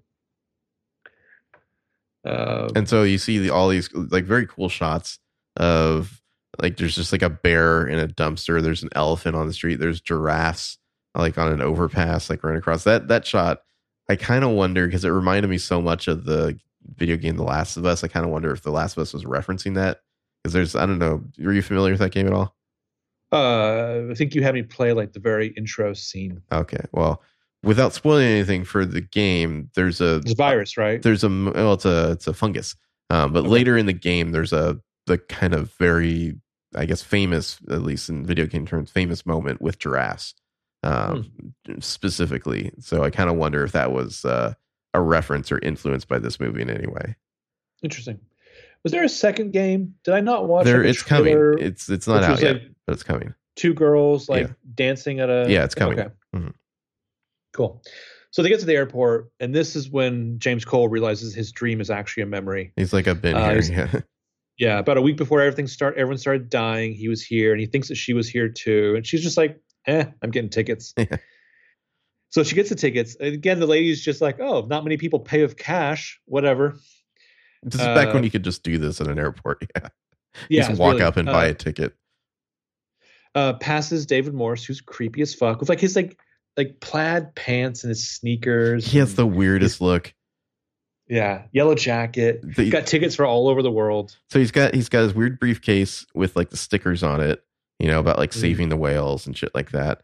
Um, he's got the like I think these are like kind of purple, white, and black sneakers, blue and green plaid pants, a yellow windbreaker, and a red ponytail. It's just man, oof. Yeah, it's a look. He, pops. Yeah. So It's like was an outfit that would like stick in your memory for your entire adult life? yeah, seriously. So Cole at this point, he like realizes kind of like what's going on a little bit. He goes to the uh, payphones and he calls the answering machine, you know, that he's supposed to and leave a message kind of explaining, you know, what's Mhm. going on. It's not the 12 monkeys. That was just a stupid prank. Um, and then like almost immediately he's when he goes in the bathroom and like yells, Oh, oh, he Sorry. ends it with, "Hey, good luck. I'm not coming back." Yeah. so he goes into the bathroom to fix his mustache because it's peeling off, and he thinks uh, this is when he, we hear like Louis talking to him again. Yeah. Yeah. who may Yeah. just be in his head. Yeah, and so he like goes and like kicks in the stall, and it's just some dude, just some businessman. He's like freaked out. Was a, he's yelling because he thinks it's Louis in the stall. Yeah. This is the present. It's not the past, not the future. Kicks it in. There's like this portly gent in the stall. And he's like, You got that? And the guy's just like, Whatever you say, Chief. Get the fuck out of here! I didn't even wipe. Seriously. didn't wipe, didn't wash. This is when Jose shows up, and he's just like, Yeah. "Hey man, like take this fucking gun and go finish the Whoa. job." He's like, How did you know I was here? And you, you left a voicemail. The message I just left five minutes ago. And he's like, Five minutes ago, 30 years ago, what's the difference? um, so Madeleine's like running into David Morse, having like uh, uh, deja vu, sees him in the picture of Christopher Plummer I like on the, the front page of USA Today. It's the like, way oh, it's- shit, she gets it. the way it's first shot, it's like at a like a little like coffee bar at the airport, and Uh. you see her, and she's doing her own thing, and he's just like in the background. You know, at first, you know, it's like we Yeah. see him, but she doesn't see him at first, and then they briefly bump into each other, and she's kind of like, "Huh, that seems familiar," you know. And then she like happens to see a picture of him in a newspaper with Doctor Goines. She's like, "Oh fuck, that's the guy," you know. He's like an The- apocalypse nut. the way they have placed him out is so interesting because I think we're thinking it's Jeffrey. I mean, he's obviously got like like you know, prominent placing at the book signing and what have you. We see him, you know, in the lab of Christopher Plummer, but then like we're still kind of leaning towards Jeffrey.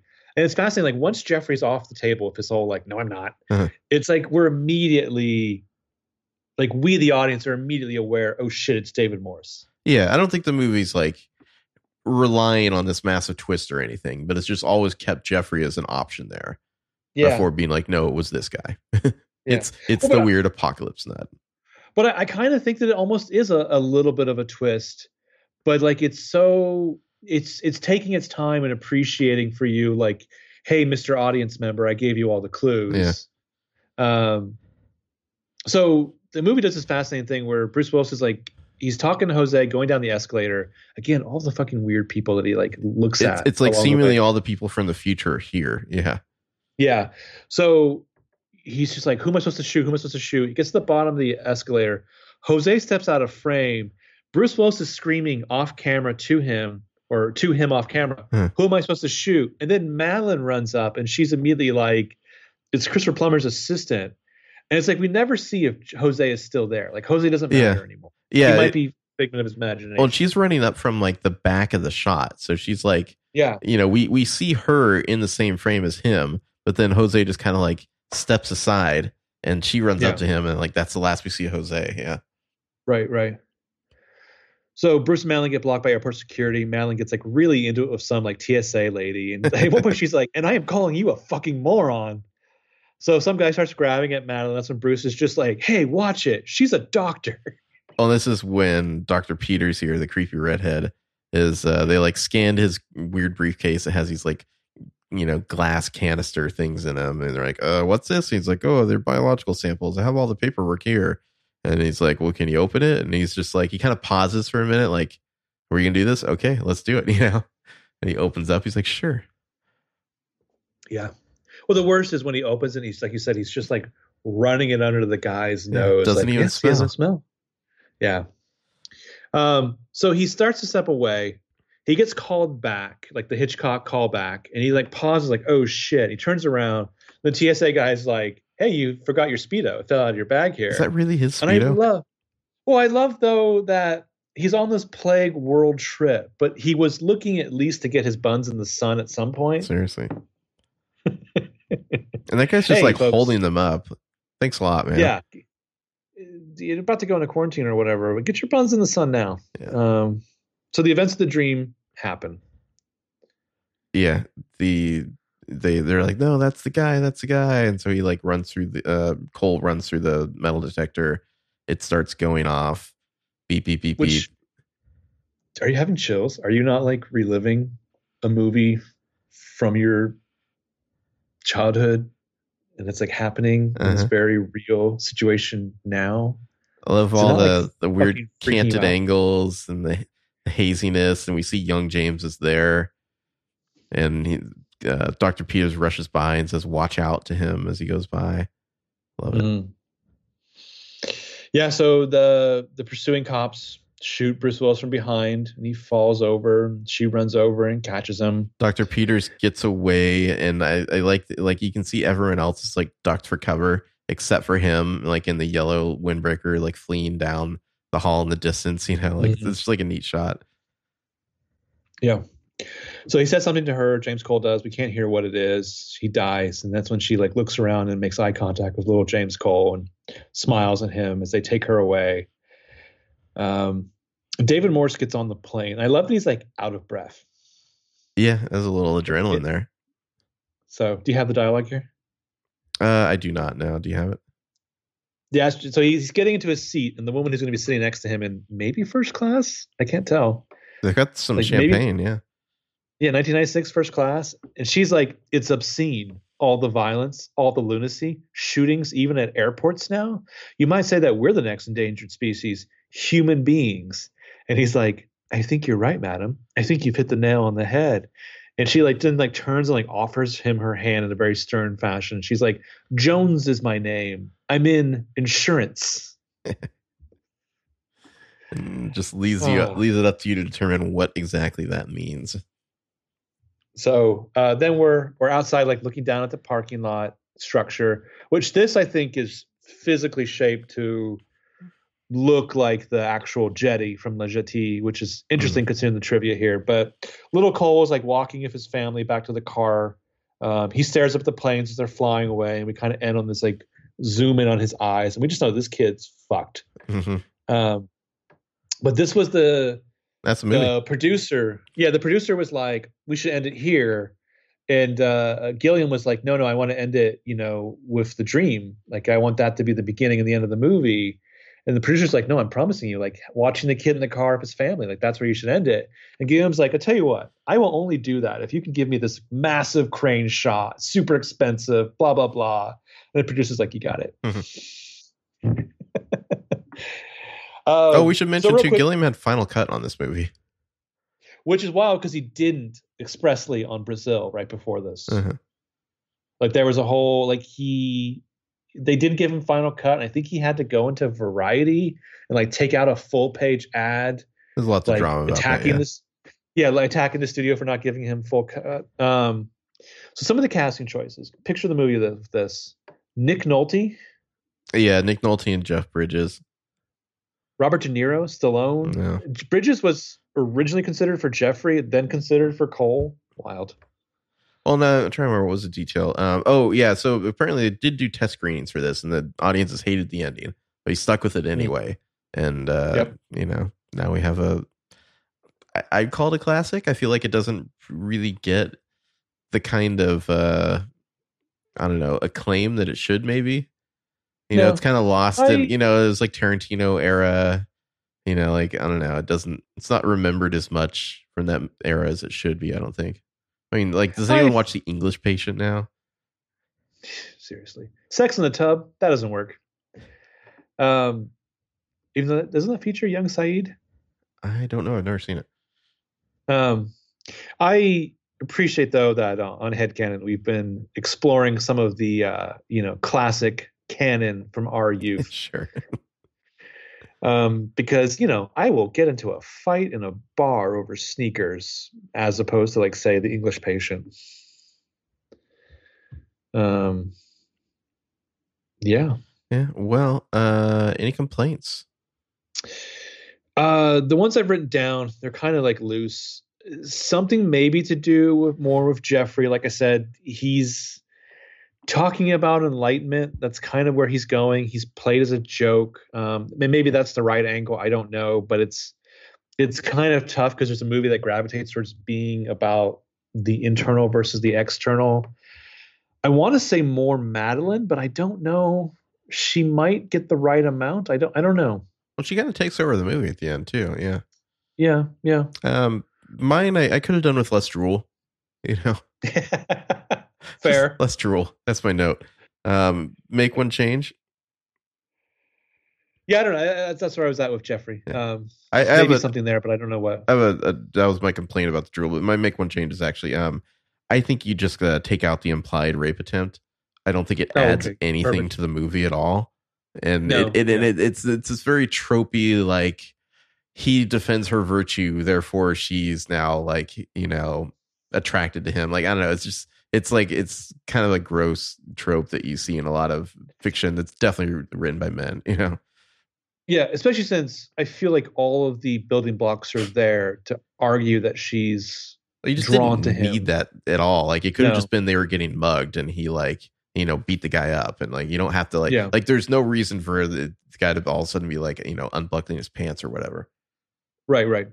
Yeah, and that and yeah, I agree. Like the specific, like beyond, like physical violent assault to just being like this is a sexual assault. Yeah. Ugh, All right, Silly man. power rankings. I mean, there's not a lot of characters here, but I've got ten. I've got fourteen. How? I stretched it. Okay. Well, Uh, number 14, um, the guy in the theater who shushes them. Oh. That's me. 13, Jose. 12, the cab driver. Um, I thought she was fun, especially when like Madeleine is like so thrilled. Oh, that's what they're up to. LOL, the army of the 12 monkeys. And the woman's just like, whatever. Um, and the number 11, every other weird extra or bit player in this movie that I haven't covered elsewhere in my my rankings because they're all fascinating. What's your 10? I got Jose at ten. Okay. John Cena. Uh at 10, I've got Detective Christopher Meloni. Well, he did not make my rankings. That's fair. Yeah. You're gonna hate one of mine. I know you know that. Number Okay, nine, cool. I've got uh, Dr. Goines, Christopher Plummer. Okay. Another uh, repeat in 2020 on the headcanon. Yeah. I mean, has Christopher Plummer ever disappointed you? I feel like he's just like a really solid actor, even in like tiny little parts, you know?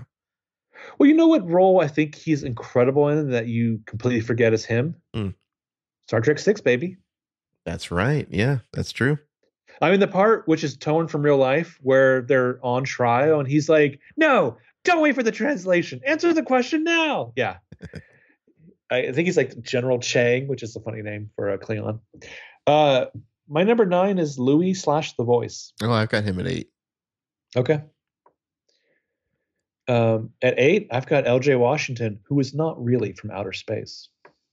I do not have him on here. I've got uh, Jones at number seven, though. Okay.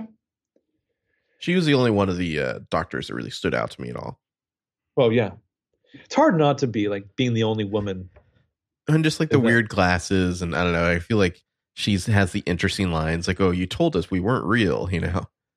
Well, I I think that that's got to be intentional, right? They've got to engineer her Yeah. to stand out in every way. Uh, at seven, I've got Teddy, Fale, and B, the Oh. three people who know Jeffrey from the FAA. Yeah, the I feel, I try to remember his line. Something like pusillanimous, something something. Anytime you can work the Yeah. word work the word uh, pusillanimous into your dialogue, I feel like you're doing something right. yeah, do it. What's your six? Um, speaking of pusillanimous, uh, Doctor Fletcher, the Riddler, his weird Oh, fucking okay. mouth, Oddly the weird mouth sounds he makes. Shockingly, the, I don't think the Riddler's on my list. Wow, but Filoni made it. Yeah, not Filoni, Meloni, Meloni, whatever. And you- Dave Filoni with his weird hat. Are you excited about Ahsoka being a Mandalorian season two? I'm very curious what you think of that. It's just like, oh, I, I thought we were just doing a Mandalorian show, but no, like every other thing Dave Filoni does is just a backdoor to force his fucking favorite character into. I will argue it's probably the best possible casting of that. I- Whatever. I mean, it's going to be like completely under makeup, so I'm not even sure why people care. But But I have to wonder though, if you're Jon Favreau, why are you allowing this? Because this the, doesn't this basically like the thing that usurps you? yeah, I don't know. I mean, it could just be like a cameo. Who knows? I don't know. I just I just worry like if I'm Jon Favreau and Filoni's like, can we work Ahsoka into this scene? I have to pause and wonder, hey, am I training my replacement? Yeah. Um, six is where I have Christopher Plummer, who never lets me down. I actually forgot he was in this movie, but uh, it's a very small part. Yeah. shockingly small. Yeah, pretty small part. Uh, number five. You won't like this. I've got accordions because the soundtrack slaps. It's awesome. Interesting. Love Interesting. love the accordions. It made me think of other strange soundtrack or score choices, and you know which one came to mind? Uh, no. I will tell you the track name if you can guess the movie. Okay. The track on the soundtrack is called "The Big Top," Oh, uh, from Boogie Nights.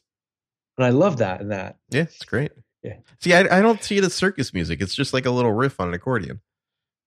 I think it's definitely meant to play with like the absurdist carnival of this whole story. Mm-hmm. Uh, my number five is the scientist, but especially, especially Jones, the astrophysicist. She's insurance. I've got Dr. Peters at number four. That creepy Same. bastard. Same. I just David think Morse, man. I just think that we slept on David Morse. Like, Did we? Honestly, Did we really? honestly though, tell me that he couldn't have done a version of Hannibal Lecter. uh, he just has like a. I, he's not refined like Anthony Hopkins is, I guess. You know. I wonder if he could get there. I mean, let me look at this guy's IMDb here. Like, He's he's like Maybe always just like TV bit here. parts. oh, he's in a movie called Trouble. Interesting.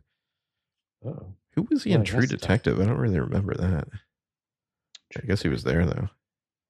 Of season one. oh, I don't remember him at all. Yeah, no. Oh, he was in Drive Angry. I never saw that. He was in the Hurt Locker. Disturbia. Definitely remember him there. Playing another serial killer. Isn't he basically? He's the Raymond Burr character in that, right? Raymond Burr. Well, because it's basically Rear Window, right? I've never seen Rear Window, but he's he's the bad guy. bro. You gotta see Rear Window. Yeah, I can get to it. It's probably the most crowd pleasing Hitchcock movie. Hmm, Okay. Yeah, I, Rear Window. I just don't like Jimmy Stewart that much. Fucking Susie's Uh, pedals. Wow, you've just fucking. Yeah, that's right. It's like you blew my mind and kicked me in the kidney at the same time. Good. Um, James Stewart is is you know the proto Tom Hanks. Yeah. I guess I'm not a huge Tom Hanks fan either. I don't dislike what him. the fuck? I don't dislike the him, but happening maybe I just feel like he's been like playing like the most boring characters for like the past 20 years now. And like, I don't know. Like Tom Hanks. I will argue. stop playing correct. His- stop playing his solely. you know? career, his career has perhaps gone downhill Mm Mhm. In the last 15 years. I never saw Sully. I listened to the podcast about Sully, but he went out and got coronavirus for all us sinners. So respect. Um, but Rear Window, if not appearing on this podcast, is going to be a prescient movie to people, I think, in a few weeks. As they look out their window and start eyeing their neighbors. Uh, where are we at? We both had We, both- we probably all have the same from here on out. I've Yeah. got uh, Jeffrey Goines at three, Yep. James Cole at two, Yep. Kathryn Ray at one. Yeah, I mean, there's only so many characters in this movie, and I feel like they slot in pretty naturally in the top four or five there. Yeah. I so the reason why Bruce Willis is my number two and not my number one is because I think at the time this was like a mind blowing role for him, which he basically did for only points on the back end Yeah, at the yeah. time. Because he had to, he kept being asked by Gilliam to lower his salary more and more and more to like get this thing greenlit. But it was definitely a surprising role for him at the time because he was basically uh, whoever the fuck he played on Moonlighting, whatever that character was called, David, I think, probably David. And then he was, you know, um, John McClane. fuck. John McClane. And this is like a way different subdued role. And it's interesting, but it's almost kind of a one note performance. To me, it's just the drool. It's a little too gross for me. He's like he can be like frustrating at times in the movie. You know. Um, Yeah, I mean, there's no blue steel, but at the same time, we're not really like we're doing more work as an audience to unlock the dilemma of Cole's brain than he is. Like I could I could is- entertain some other casting choices. You know. yeah. Like, I mean, like maybe Whereas not like Jeff Bridges or you know uh who was the other one Nick Nolte maybe not them but I feel like there's probably some other actors from the 90s who could have done this I can't do that impression of Nick Nolte. no I want to be a whole person. Yeah. Um. Oh, that hurt. I. Uh, whereas Madeleine Stowe, I would argue, is also kind of a one-note performance, but she's so dynamic and watchable. Like you could have given even more chunks of this movie to her to carry. Um, I tried to watch ten minutes of the first episode of the TV show version. Oof. and Meredith is in Oof. that Yeah, Meredith is in that. See, I don't- Pyro. I don't understand why you like what's the point of making it a TV show because it my impression having not watched it is that it's it's not a Terry Gilliam TV show it's just a TV show about like a virus or something right and like time travel Yeah, but like they they go. I think eventually they go a lot harder on the time travel. Like they create and recreate weird realities, and and there's like a terrorist organization that time travels. I feel like it eventually. I'm reading the Wikipedia article. Gets into some of the same bonkers weeds that uh Continuum eventually did. See, but like that's all. I mean, I- it could be an interesting TV show, I guess. But that, like, I don't like Twelve Monkeys is it's intended to be a movie. You know, like it is very Yeah. clearly like an artistic expression, and it's filmed and shot in a very strange, weird, like you know, dreamy way. Like it's not a TV show. Like you can't just be like, oh, it's a story about a, a guy who goes back in time to stop a virus. Let's make that a Yeah. like that's not what this movie is. You know. That, like, Well, like it's just like a completely surface level interpretation of it. like in and the Jeffrey Goines character, I think is a woman. She's like Stevie from Schitt's Creek. I, it seems like they could have titled it something else because they're not really sticking around with the Twelve Monkeys that Yeah. long. Yeah. But uh, like scene two of the show is him abducted, and she's like a she's like a virologist in it. Like she he, works for he abducts Meredith. Yeah. Mhm. Oh oh oh! The best part. Oh, she's named name Cassandra. is Yeah. Cassandra Railly. Yeah. All right. Well, that was 12 Monkeys. What are we going to do next? I think it's your turn to pick. so I have four choices for you. Oh, okay. On one hand, these choices are pretty lazy. I've got a fifth choice, maybe, depending on what you uh, recommend here. Okay, because these are all older movies. Okay. So I was trying to think of like some guilty pleasures, some slight. Some of them are slightly tangentially related to the current day, so I'm going to throw them out. One, Boogie Nights. Mhm. Two, Dawn of the Dead, the original. Original. Three, Network. Hmm. Four, we're going to do it at some point, so let's talk about it now. Big Lebowski. I just feel like you can't do a podcast about Big Lebowski. Like, there's just no point. That's fair. It's just I mean, like, it's just to be. oh gonna look, you're quoting, you're quoting all the lines that everyone knows. You know. Mhm. Fair. Um, let me give you something a little, a little bit more modern that I'm pretty Okay. sure is out on video now. That I feel like we have to do at some point. If you say Star Wars, I will. I will bite my teeth into your jugular, and I will not stop biting until your head falls off the back of your shoulders. No, but it was released on the same day. Can you guess? Oh, is it Cats? Cats. I mean, don't watch the Butthole Cat? haven't we? Hasn't it been a while since we did a movie that that's clearly terrible? What are we drinking? Do you have enough booze in your house for when we do Cats? I've got some shock top, so Okay. I mean, I suppose we could start to imbibe. I mean, uh, does it seem like a movie you want to be sober for? All right, I- folks, we're going to cover Cats. You know, I think originally we were gonna like watch that together and then podcast. I guess we can't do that exactly, but maybe we No. can just both agree to start watching it around the same time because I kind of want to just like jump in fresh. You know, like I don't want to like watch this and make notes and talk about the next day. I just want to like get it all out of my system immediately, like we did with like the Fifty Shades podcast. Okay, so like watch it like the day, like like a couple hours before we record or whatever. Yeah. Make some quick notes. Okay. Watch it, make a few notes. You know, don't have to get fancy or anything, and then just jump right in. All right. So you This will be insane. because it's out, right? I'm pretty sure it's out, right? If I'm sure we can Yeah. find it. Okay, well that's what we're doing next time. Okay. Which will probably be what do you think? Like in a week? I guess. I mean, I I'm giving myself until well, I guess Monday is when I want to start kind of officially working on Troll Book Two again. But Hmm. yeah, I can carve out some time to do cats. But yeah, I it's I gave myself like three weeks thereabout, so it's time to dive Okay. back in and, and start revisions. Excellent. Excellent. All right. All right, Well- folks. Cats. Until then, have a good one. Bye. Bye.